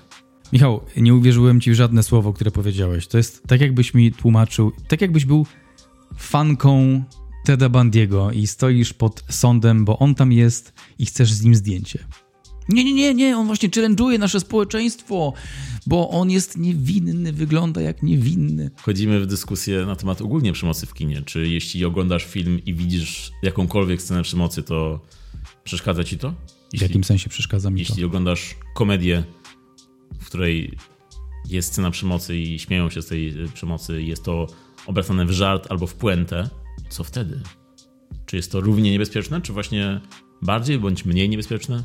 Zależy bardzo od konkretnej sceny. No, nie wiem, czy, czy to jest takie lub inne, dopóki nie zobaczę o co chodzi, w jakim kontekście jest. Przemoc ogólnie nie jest dobra, nie jest to dobre zjawisko. Agresja to dobre zjawisko, ponieważ pomaga ci coś osiągnąć, jeśli umiesz wykorzystać agresję w pozytywny sposób, ale przemoc to już jest akt i to nie jest dobre jeśli chodzi o film Krzyk, to nie kupuję tego, że oni. To znaczy, kupuję to, że oni tak robią, ale nie kupuję um, podtrzymywania dialogu w ten sposób, bo jednak przemoc w ich filmach eskaluje. Więc rozumiem, że to może być forma dialogu z widzami i to jakby. Jeśli chodzi o podejście ich do robienia filmów, rozumiem to, ale nie odpowiada mi to, że, że my jako społeczeństwo jesteśmy już na tyle znieczuleni, że potrzebujemy takiej eskalacji, żeby to wywoływało emocje. Wydaje mi się, że przemoc można pokazać na ekranie w taki sposób, który może nie jest mocny, nie jest oczywisty, ale ty go bardzo odczuwasz. Nie wiem, czy kupuję to długotermin długoterminowo. Hej, a teraz było mocno, hej, hej, a teraz jak przekręciliśmy nóż, a jak był wokół, w boku, wokół gorzej, prawda? Ja idę zobaczyć Kille. Ty idziesz zobaczyć Kille. No i ja to doskonale rozumiem. Nie, oczywiście teraz sobie żartuję. Ja, jak dla mnie, y, y, trochę żartu w tym jest, nie, nie, nie, nie 100%, ale... Ja, ja oczywiście bardzo lubię takie filmy oglądać i slashery lubię oglądać i horrory i nie, nie robię tego właśnie tak jak powiedziałeś. To nie jest, y, sensem nie jest to, żeby było mocniej, e, i to nie jest ta cała zabawa, ale robi to na pewno jakieś negatywne wrażenie, tak? W sensie takim, że negatywne emocje to wywołuje w tobie. To nie jest tak, że jaram się, im więcej będzie, wiesz, im będzie bardziej brutalne. Tylko właśnie im większe, większe wrażenie wywołuje, tak? Taka scena. Nie mówię tutaj, że powinni pokazywać ciosy, flaki i tak dalej, ale na pewno są takie filmy, które się ogląda dlatego, tak? Są takie filmy, które dostarczają w ten sposób rozrywki. Ja też lubię taką rozrywkę. Lubię oglądać Hostel czy inne filmy, które mają gore, bezpośrednio pokazują. No bo potrafię powiedzieć, że to jest film i rozrywkę dostarczy mi ten film w ten sposób, tak jak twórca chciał mi dostarczyć rozrywkę, bo mamy podobne klimaty. I tak samo w, w serii Krzyk twórcy dostarczają właśnie takiego fanu, dostarczają też różnego innego rodzaju fanu, bo to jest film, który działa na różnych poziomach, czyli działa jako taki typowy slasher, typowy, działa też jako film na poziomie meta, działa też jako trochę satyra, działa też jako nawet film y, pokazujący emocje pomiędzy bohaterami, bo to jest dużo mówienia jednak o tej, tej więzi, o rodzinie, wśród, y, czyli są siostry, jest ta cała czwórka, czworo zboro, jest dużo mówienia o tym, jak oni działają jako rodzina, jako paczka. I to jest, e, jest e, coś też więcej tutaj w tym filmie. I to też na mnie działa. Ale uważam, że takie sceny właśnie, jak są takie mocne, naprawdę dobrze zrealizowane sceny, to jest dla mnie poziom wyżej jeszcze. No tak, ale mówiliśmy w kontekście przemocy i tego, że e, twórcy wchodzą w pewien dialog z widzami. Ja rozumiem, że są te inne aspekty pozytywne, które wzbogacają film, ale mówiąc o przemocy i o tej eskalacji przemocy, co z tym? Mnie nie przeszkadza eskalacja przemocy, tak jak na przykład, nie wiem, nie przeszkadza mi eskalacja czegokolwiek, internetu w codziennym życiu. Internet ma złe strony, ma dobre strony, ale mi to nie przeszkadza, bo wiem, że ma też w, w, wiadomo, że jest uzależnieniem. Tak samo może być z traktowaniem horrorów i takich scen. Są filmy, które pokazują bezpośrednio przemoc, tak jak właśnie Krzyk. Są filmy, które nie pokazują tej przemocy, ale i taką odczuwasz. Na przykład ostatni Shyamalan, tak? Pukając do drzwi, tam były mocne sceny, które nie były na, na ekranie pokazane, bo były wszystkie te cięcia były poza ekranem pokazane, ale odczuwałeś to w jakiś sposób, tak. dawało emocje właśnie. Tak, tak. Tak, i teraz są dwa podejścia nie uważam, żeby jedno było lepsze, po prostu są inne. Na pewno są dla innego rodzaju ludzi, tak? No bo nie każdy chce widzieć takie coś na ekranie, ale to jak ktoś nie chce oglądać takich rzeczy, to nie pójdzie na serię krzyk, bo wie czego się spodziewać. Tylko, że to tak nie, nie działa. My ludzie lubimy mieć coś mo mocnego, lubimy przeżywać coś mocnego, więc to też nie jest tak. I tak większość ludzi zawsze będzie wybierało taką rozrywkę jak krzyk, bo jest intensywne, bo jest właśnie gdzie skrzywić twarz i powiedzieć o, albo na to nie patrz. No i co albo, jest właśnie ała. cały ten fan. To jest właśnie cały ten fan. I ja, ja, to rozumiem, ja to właśnie chcę więcej takiego czegoś, szczerze mówiąc. Wiem, że ty na przykład nie jesteś odbiorcą tego rodzaju filmów, więc ty może nie traktujesz to jako fan, ale dla mnie właśnie takie zbiorowe doświadczenie, jak właśnie w kinie byłyby takie reakcje na filmie, to byłoby super. To byłoby fajne doświadczenie kinowe, fajny, wspólny, dzielony fan osób, które wiedzą, co twórcy chcą pokazać teraz nam. Rozumiem, rozumiem to. I mówię z perspektywy socjologicznej, niepokoi mnie to, yy, niepokoi mnie ten fan, bo jesteśmy znieczuleni po prostu. No ale tutaj nie uważam, żeby to było z socjologicznej perspektywy coś złego, no bo to jest tak jakbyś z socjologicznej perspektywy dużo rzeczy jest teoretycznie złych. Tak, ale no to też zależy od, od konkretnego odbioru tej rzeczy, no bo Ted Bundy obejrzałby nie wiem, wszedłby na TikToka i, i też może by pod wpływem TikToka mógł coś, mogłoby mu się coś złego tak, przyjść do głowy. To nie jest tak, że tutaj wchodzę trochę w postać z krzyku pierwszej części. To nie jest tak, że filmy, horrory tworzą złych ludzi, e, tylko może coś eskalują, tak? Ale z drugiej strony właśnie to jest to, to, jest to podejście, że, um, że ten film daje ci daje ci pole do interpretacji, daje ci temat do rozmowy. A jeśli mówisz o przemocy i o tym, czy przemoc na ekranie działa w ten sposób, no to przypomina mi się trochę taka dyskusja. Kiedyś, nie wiem, dawno, dawno temu, nie wiem, czy pamiętasz, była taka bajka, która się nazywała Happy Tree Friends. O tak, czekaj, ojej, rzeczywiście Pamiętasz było. te tak, czasy? Tak, tak, tak. Ale, ale wykop. No, Bardzo no. wykop. I pamiętam dyskusję właśnie wokół tej bajki. Jak wszyscy się oburzali, że ta bajka pokazuje, nie wiem, tam y, zwierzątka, które na przykład coś złego robią, skaczą z drzewa i, i złamią sobie nogę, noga odpada, jest krew, się leje, k- kość widać. I była bardzo wielka dyskusja, tak, bardzo wielkie oburzenie.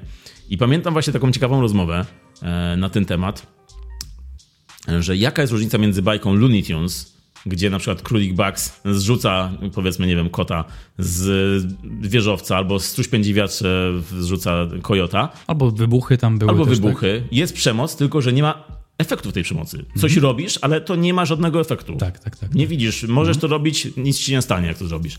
A drugą stronę pokazuje ci bajka, zrobisz coś takiego, zobacz, co się może stać. Pokazuje ci to negatywne efekty czegoś, przemocy, tak? Tak samo uważam, krzyk, powiedzmy.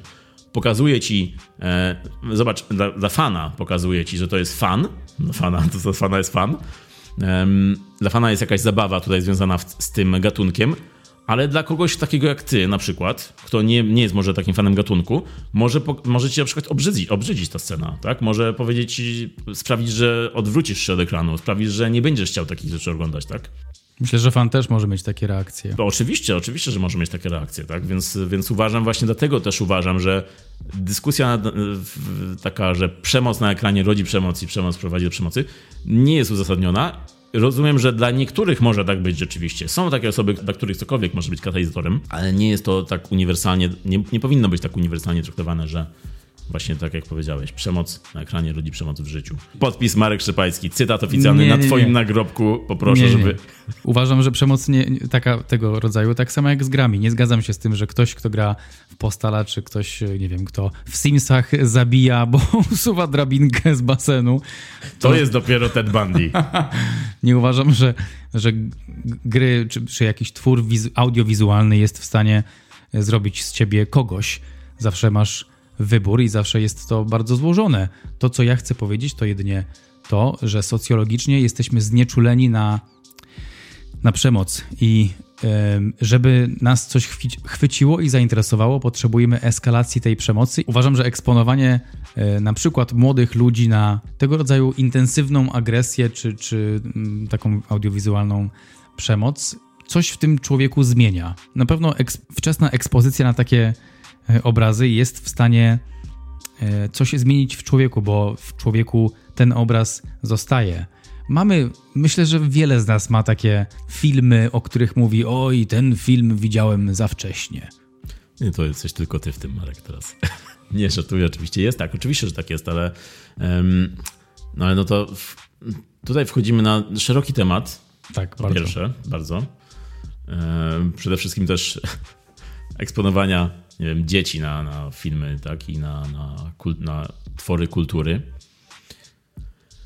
No, nie uważam, żeby Krzyk był filmem dla dzieci, to po pierwsze. Uważam natomiast, żeby, że Krzyk jest na pewno filmem dla nastolatków. Jest zarówno dla dorosłych, jak i dla nastolatków, ale też odbiór filmu takiego dzisiaj i 50 lat temu nawet, wiadomo, że no to jest drastyczna zmiana i 50 lat temu takie coś to ludzie by mdleli na pewno w kinie. To jest zmiana pokoleniowa na pewno. Oczywiście, tak jak z pociągiem wyjeżdżającym z ekranu. Dokładnie. Ale że dzisiaj mamy takie czasy, no to też to, co mówisz o tych bodźcach i o eskalacji, no to to nam dyktują też takie czasy, jakie są. Kiedy twórcy, tak jak już mówiłem wcześniej, wchodzą w dialog z fanami czy z czasami, no to myślę, że to jest dobre podejście. To jest tak, jakbyś, e, nie wiem, uczył, był nauczycielem w szkole i są nauczyciele, którzy są skostniali w swoich sposobach nauki i będą cały czas siedzieć za biurkiem i mówić, e, opowiadać na jednym tchu, tak jak robili to 20 lat wcześniej. A są nauczyciele, którzy będą wiedzieć, jak rozmawiać z, no, z młodzieżą po prostu. Będą się z- schodzić do ich poziomu, żeby przekazać im coś. Ej, mordo! Takim nauczycielem byłem. Essa! Tak właśnie moje lekcje wyglądały, jak byłem nauczycielem. Piotrek dzisiaj dostaje esse z angielskiego. I później w dzienniku same S. Tak, nie, nie mieści mi się w okienko to S.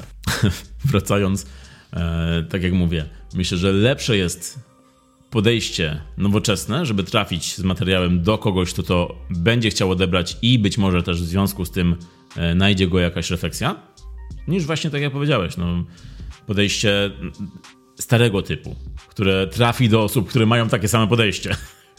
Ale podejście właśnie e, takie jak ma krzyk, trafi do nastolatków, trafi do młodych osób, które to obejrzą i być może też będą miały jakieś inne w związku z tym refleksje albo jakieś emocje. Przede wszystkim chodzi też o emocje właśnie, jakie to płyną w tym filmie.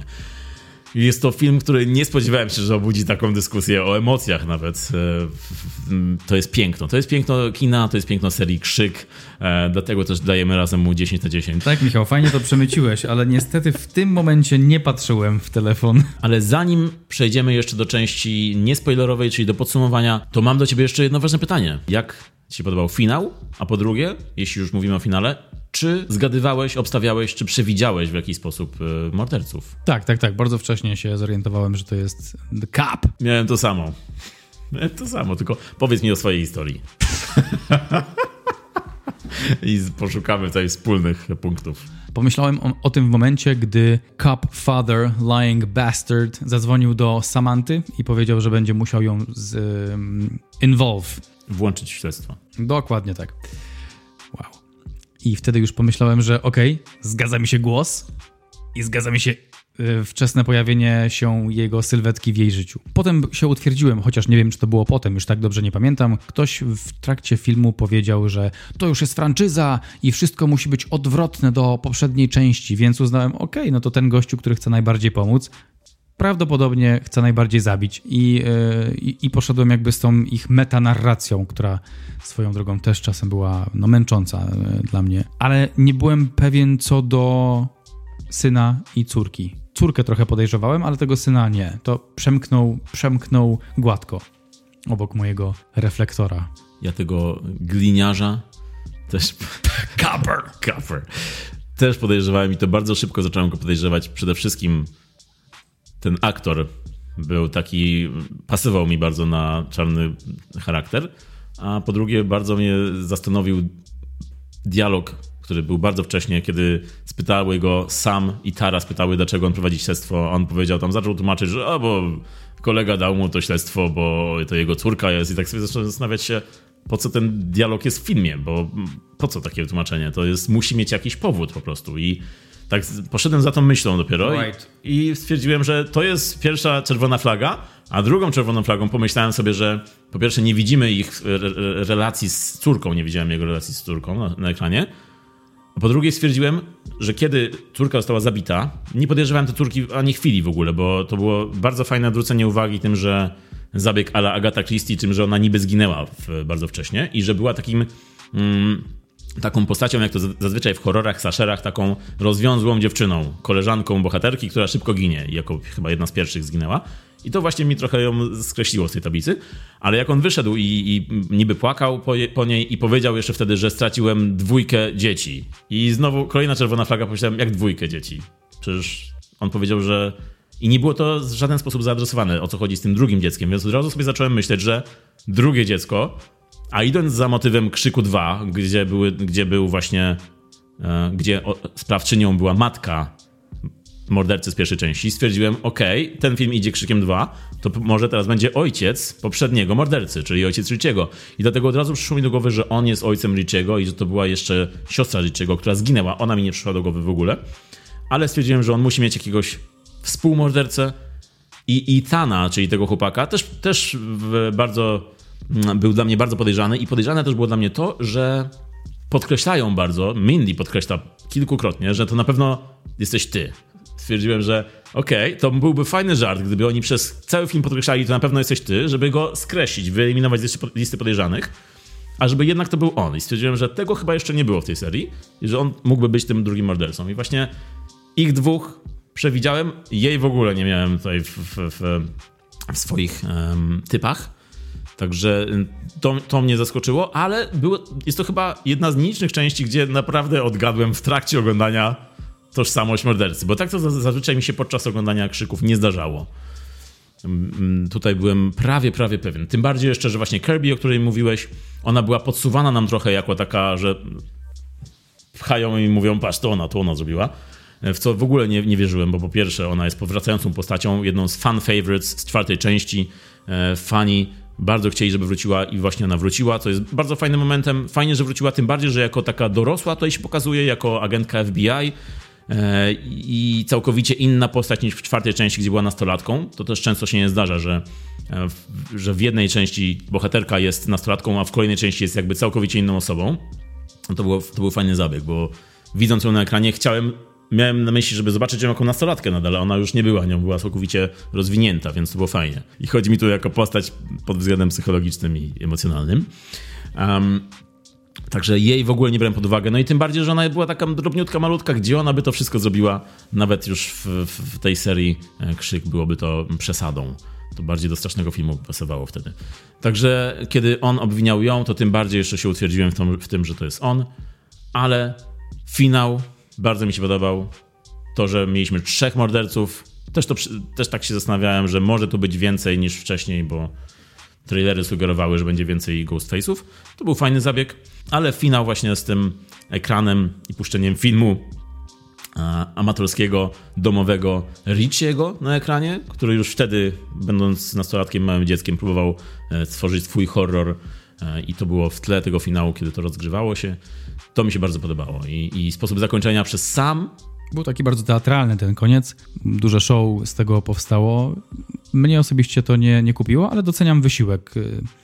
Za, za, na pewno jest to coś, czemu istotności nie można odebrać, bo było bardzo spektakularne, ale, ale jakby to, to też gdzieś tam wrzuciłem do woreczka. Dobra, to jest trochę już taka pompa wielka i akceptuję to jako gatunek, ale nie porwało mnie jakoś solidnie. Tak, masz rację, bo to ja mam to samo, to samo wrażenie, z tym, że właśnie to dla mnie było pozytywne, bo druga część krzyku miała to samo zakończenie, czyli też się działo to w teatrze, na scenie. I tam ta pompa była taka, patrząc z dzisiejszej perspektywy, dzisiaj oglądając tam ten film, wydaje się tam bardziej takie kiczowate, naciągane to zakończenie.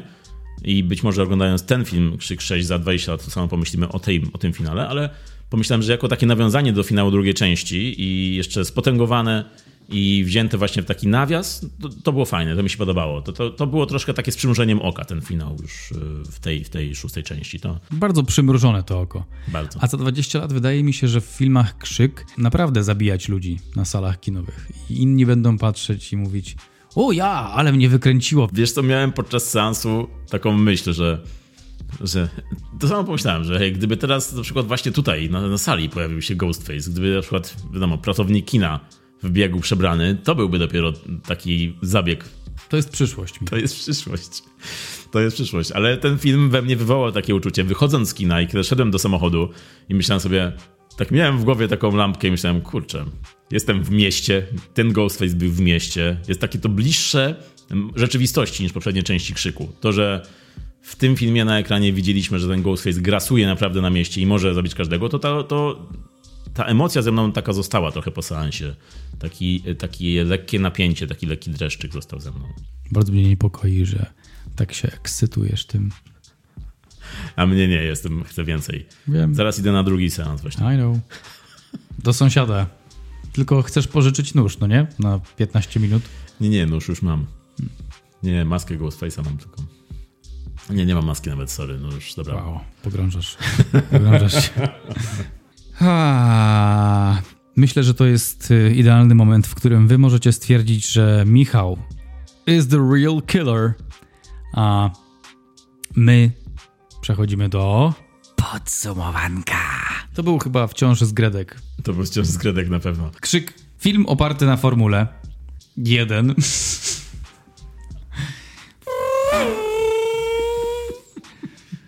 Film, e, tak, oparty na formule, tutaj mam na myśli formułę. Nadal brzmi jak Formuła 1. No dla mnie to było, to było tak. Kolo z kosą lata po mieście, idź ludzi. Nie wiadomo kim jest Kolo, nie wiadomo kogo zabije i jak, ale wiadomo, że dowiesz się od głównego antagonisty na samym końcu w monologu czemu. Na tym polega fan e, całego filmu, według mnie, taką mam obserwację. I e, myślę, że to taki jest. Pewnie mówię teraz jako Captain Obvious rzeczy, ale slasher whodunit, tak to widziałem. E, I według mnie jest zabawny tylko dlatego, że jest w swojej hermetycznej formie, którą nadał film Krzyk. Nadała franczyza filmów Krzyk. Więc jeśli zobaczymy kolejny film Krzyk i znowu pokażą coś na poziomie meta, który ma wewnętrzny poziom meta, no to już to nie jest dla mnie ani dziwne, ani zaskakujące, ani zabawne. Czasem męczyło, zwłaszcza w tych momentach, gdy przyjaciele między sobą rozkminiali, co by teraz było, jakbyśmy byli w filmie i wcześniej to był requel, a teraz to jest franczyza, więc musimy się zachowywać tak i tak. Okej, okay, ten vibe w części piątej, podobało mi się, ale widzę to samo w kolejnej części. Jakby jak daleko mogą, mogą na, na tym e, pociągnąć, to mnie trochę ciekawi. Czy w następnej części bohaterowie zaczną łamać czwartą ścianę i będą mówić do widzów: Ej, a wy co byście zrobili na moim miejscu? No, widzę, Michał, że nie podoba ci się to podsumowanko. Właśnie wpisujesz do zeszytu wrogów kolejną osobę. Zaraz będzie moja odpowiedź na to. Także y, chciałbym tylko podsumować szybciutko, bo nie chcę Michałowi zabierać cennych trzech godzin. Krzyk 2 lub 6 lub 3. Ja ten film odebrałem jako film rozrywkowy, miejscami e, nudnawy, bo powtarza pewną formułę, ale powtarza ją tak trochę podręcznikowo, tłumacząc w trakcie filmu na poziomie meta, że jest jeszcze poziom meta i że teraz musimy robić rzeczy inaczej, bo, e, bo to już jest inny twór kinematograficzny. Rozumiem fan, ale trochę mi się znudził. Na pewno jest to oryginalny sposób opowiadania historii, tylko no ciekawi mnie, co, co dalej, co, co jakby, co z tym dalej się wydarzy. Yy, trochę mi przeszkadzał ten szybki montaż, taki według mnie, tak to odebrałem, że był pastiszowy. Wspomniałem wcześniej Saturday Night Live i te digital shorts, yy, które do, dosłownie to widziałem, gdy pojawiała się scena z jakąś ofiarą, ktoś chwilkę później przychodził i mówił: Hej, znam kogoś, kto rozwiąże nam to przestępstwo. To trochę przeszkadzało w zastanawianiu się nad tym, kto mógł być prawdziwym e, mordercą, i, i to popychało fabułę do przodu w taki sposób prosty. I teraz tak, ja rozumiem, że to jest jakaś forma i że te filmy mają być proste, mają być rozrywkowe. Natomiast osobiście trochę zmęczony jestem. Na ten moment oglądam film Krzyk po to, żeby zobaczyć, kto kogo zabił, i jak bardzo kreatywnie. That's it. Szkoda, że oglądałem samemu, chciałbym z kimś jednak obejrzeć. I też myślałem o Ghostface'ie na, na sali kinowej, że zaraz się pojawi. Myślę, że to jest. Myślę, że to może być takie powszechne, powszechne wyobrażenie podczas oglądania tego filmu. Natomiast ta bryza, e, jak dla mnie, nie niesie już świeżości, którą czułem w części piątej. To był taki fajny reset. No i teraz nie wiem, Michał, albo 6, albo 7 czyli 10. Wydaje mi się, że mogę, wydaje mi się, że mogę podciągnąć do siódemki, bo myślę sobie tak z perspektywy rozrywkowej, że naprawdę dobrze się bawiłem i e, to, był, to byłby fajny film do oglądania z kimś na taki wieczorek e, leciutki. E, I, I, wiem, że nie jednej osobie będę polecał ten film, bo po prostu jest Michał rozrywka. Dobra, w odpowiedzi na rant Marka powiem tylko nie słuchajcie go, Marek nie ma racji. Teraz do prawdziwych fanów serii Krzyk. Macie jakieś 3 godziny teraz? Okej. Okay. Krzyk 6. Dobrze, z pozycji, e, z pozycji fanboya teraz. E, zazwyczaj w horrorach, kiedy uciekamy do miasta, to wtedy brakuje pomysłów Tutaj w tej części twórcom raczej pomysłów nie brakowało, a wręcz przeciwnie, bo mieli ich dużo. Wydawało mi się momentami, że było ich nawet za dużo, e, bo to, co się działo w tej części, można by spokojnie rozłożyć na dwa filmy i można by z tego zrobić z szóstej części, można by bardziej zrobić skondensowaną wersję um, Ghostface w Nowym Jorku i przerzucić trochę tego, co było, tych, tych, grzybów w tym barszczu, do kolejnej, siódmej części. Um, gdyby, to, gdyby to było na zasadzie takiej nocy oczyszczenia w świecie krzyku, e, albo odwrotnie krzyku w świecie nocy, nocy oczyszczenia, to ja bym był za i to byłoby też fajny, to byłby też fajny zwrot dla tej serii, żeby to była jedna noc z Ghostface'em ganiającym bohaterów po mieście. No ale E, tutaj mamy Nowy Jork, nowe miejsce, nowe zasady. Swoją drogą plakaty wykorzystujące motyw Nowego Jorku w, w, dla tego filmu są świetne i każdy bym sobie chętnie powiesił na ścianie. Polecam sprawdzić. No ale Krzyk to jest uważam dzisiaj jedyna seria, która korzysta z utartych schematów i standardów. E, I jedyna też, która jest właśnie w ciągłej rozmowie z fanami, nie tylko z fanami serii, ale też z fanami horroru ogólnie. Twórcy słuchają fanów, przyglądają się teoriom, reakcjom i odnoszą się później w kolejnych częściach, co jest też, myślę, sednem sukcesu tej serii. No, ta część e, zrobiła rekord otwarcia e, całej serii Krzyk i jest pewne, że kolejna część już powstanie, bo film zarobił więcej niż kosztował już. Mm.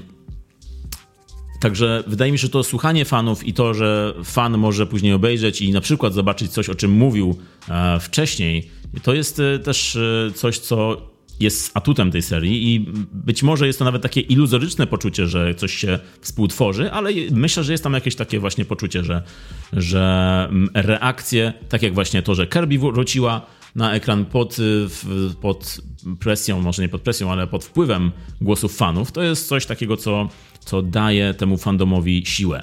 No ale też y, ma to wszystko drugą stronę, bo seria Krzyk nie jest też taka bo seria Krzyk potrafi też y, krytycznym okiem spojrzeć na fandom, co widzieliśmy w poprzedniej części, bo jednak kwestia toksycznego fandomu y, tam była tą kwestią główną i głównym motywem przewodnim i motywacją bohaterów, no, właściwie to czarnych charakterów.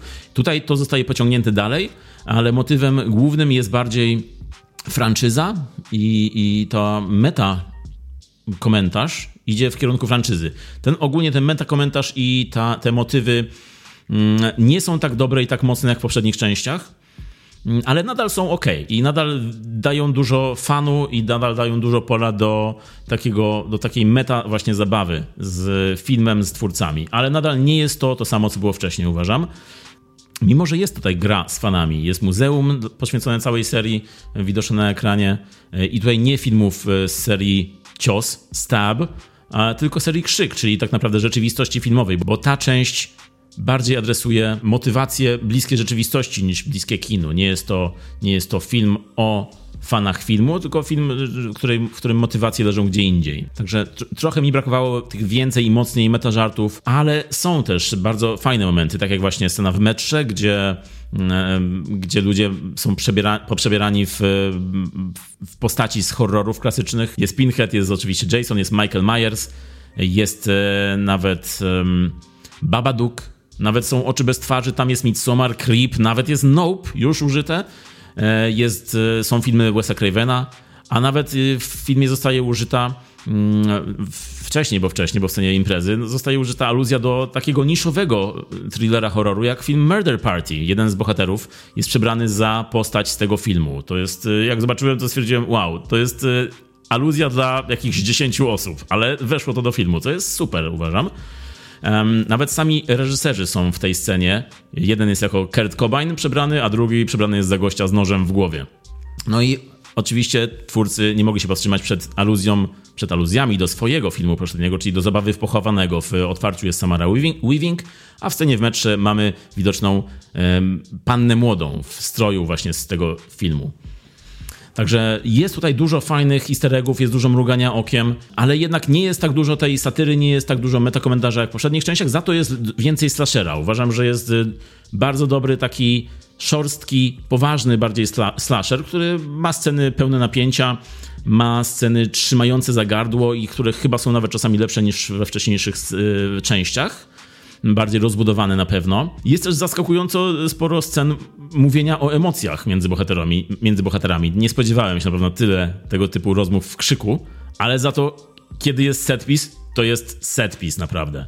I mm, kiedy są subtelne odniesienia i żarty, to są subtelne odniesienia i żarty. Jest na przykład e, właśnie aluzja do konstrukcji drugiej części Krzyku, jest e, finał tego filmu, który też nawiązuje do tamtego, tamtego finału.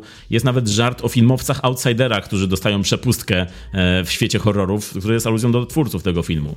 No i No i jest oczywiście przymusowa scena wyjaśniania reguł, które tym razem mówią o franczyzach i o tym, że żadna z postaci oryginalnych, tak zwanych legacy characters, nie ma, um, nie ma pewności, e, że będzie w kolejnych częściach, bo jest przywoływane, Gwiezdne Wojny są przywoływane, jest Bond nowy przywoływany, jest dużo aluzji do tego, że postaci zostają niszczone, że dawne, że, że dawne znaczy dawni bohaterowie zostają e, uśmierceni, a liczy się tylko główne IP, że to IP jest głównym bohaterem w dzisiejszych franczyzach. To jest bardzo ciekawym, ciekawą kwestią, ale nie jest też tak bardzo rozbudowane jak w poprzednich e, filmach tamte motywy były. Także jest tutaj dużo rzeczy, które mi się podobały. Jest kilka, które myślałem, że będą lepiej um, doprowadzone do końca.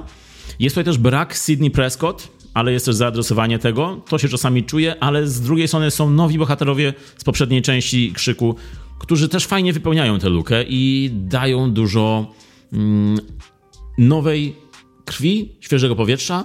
Fajna jest relacja między nimi.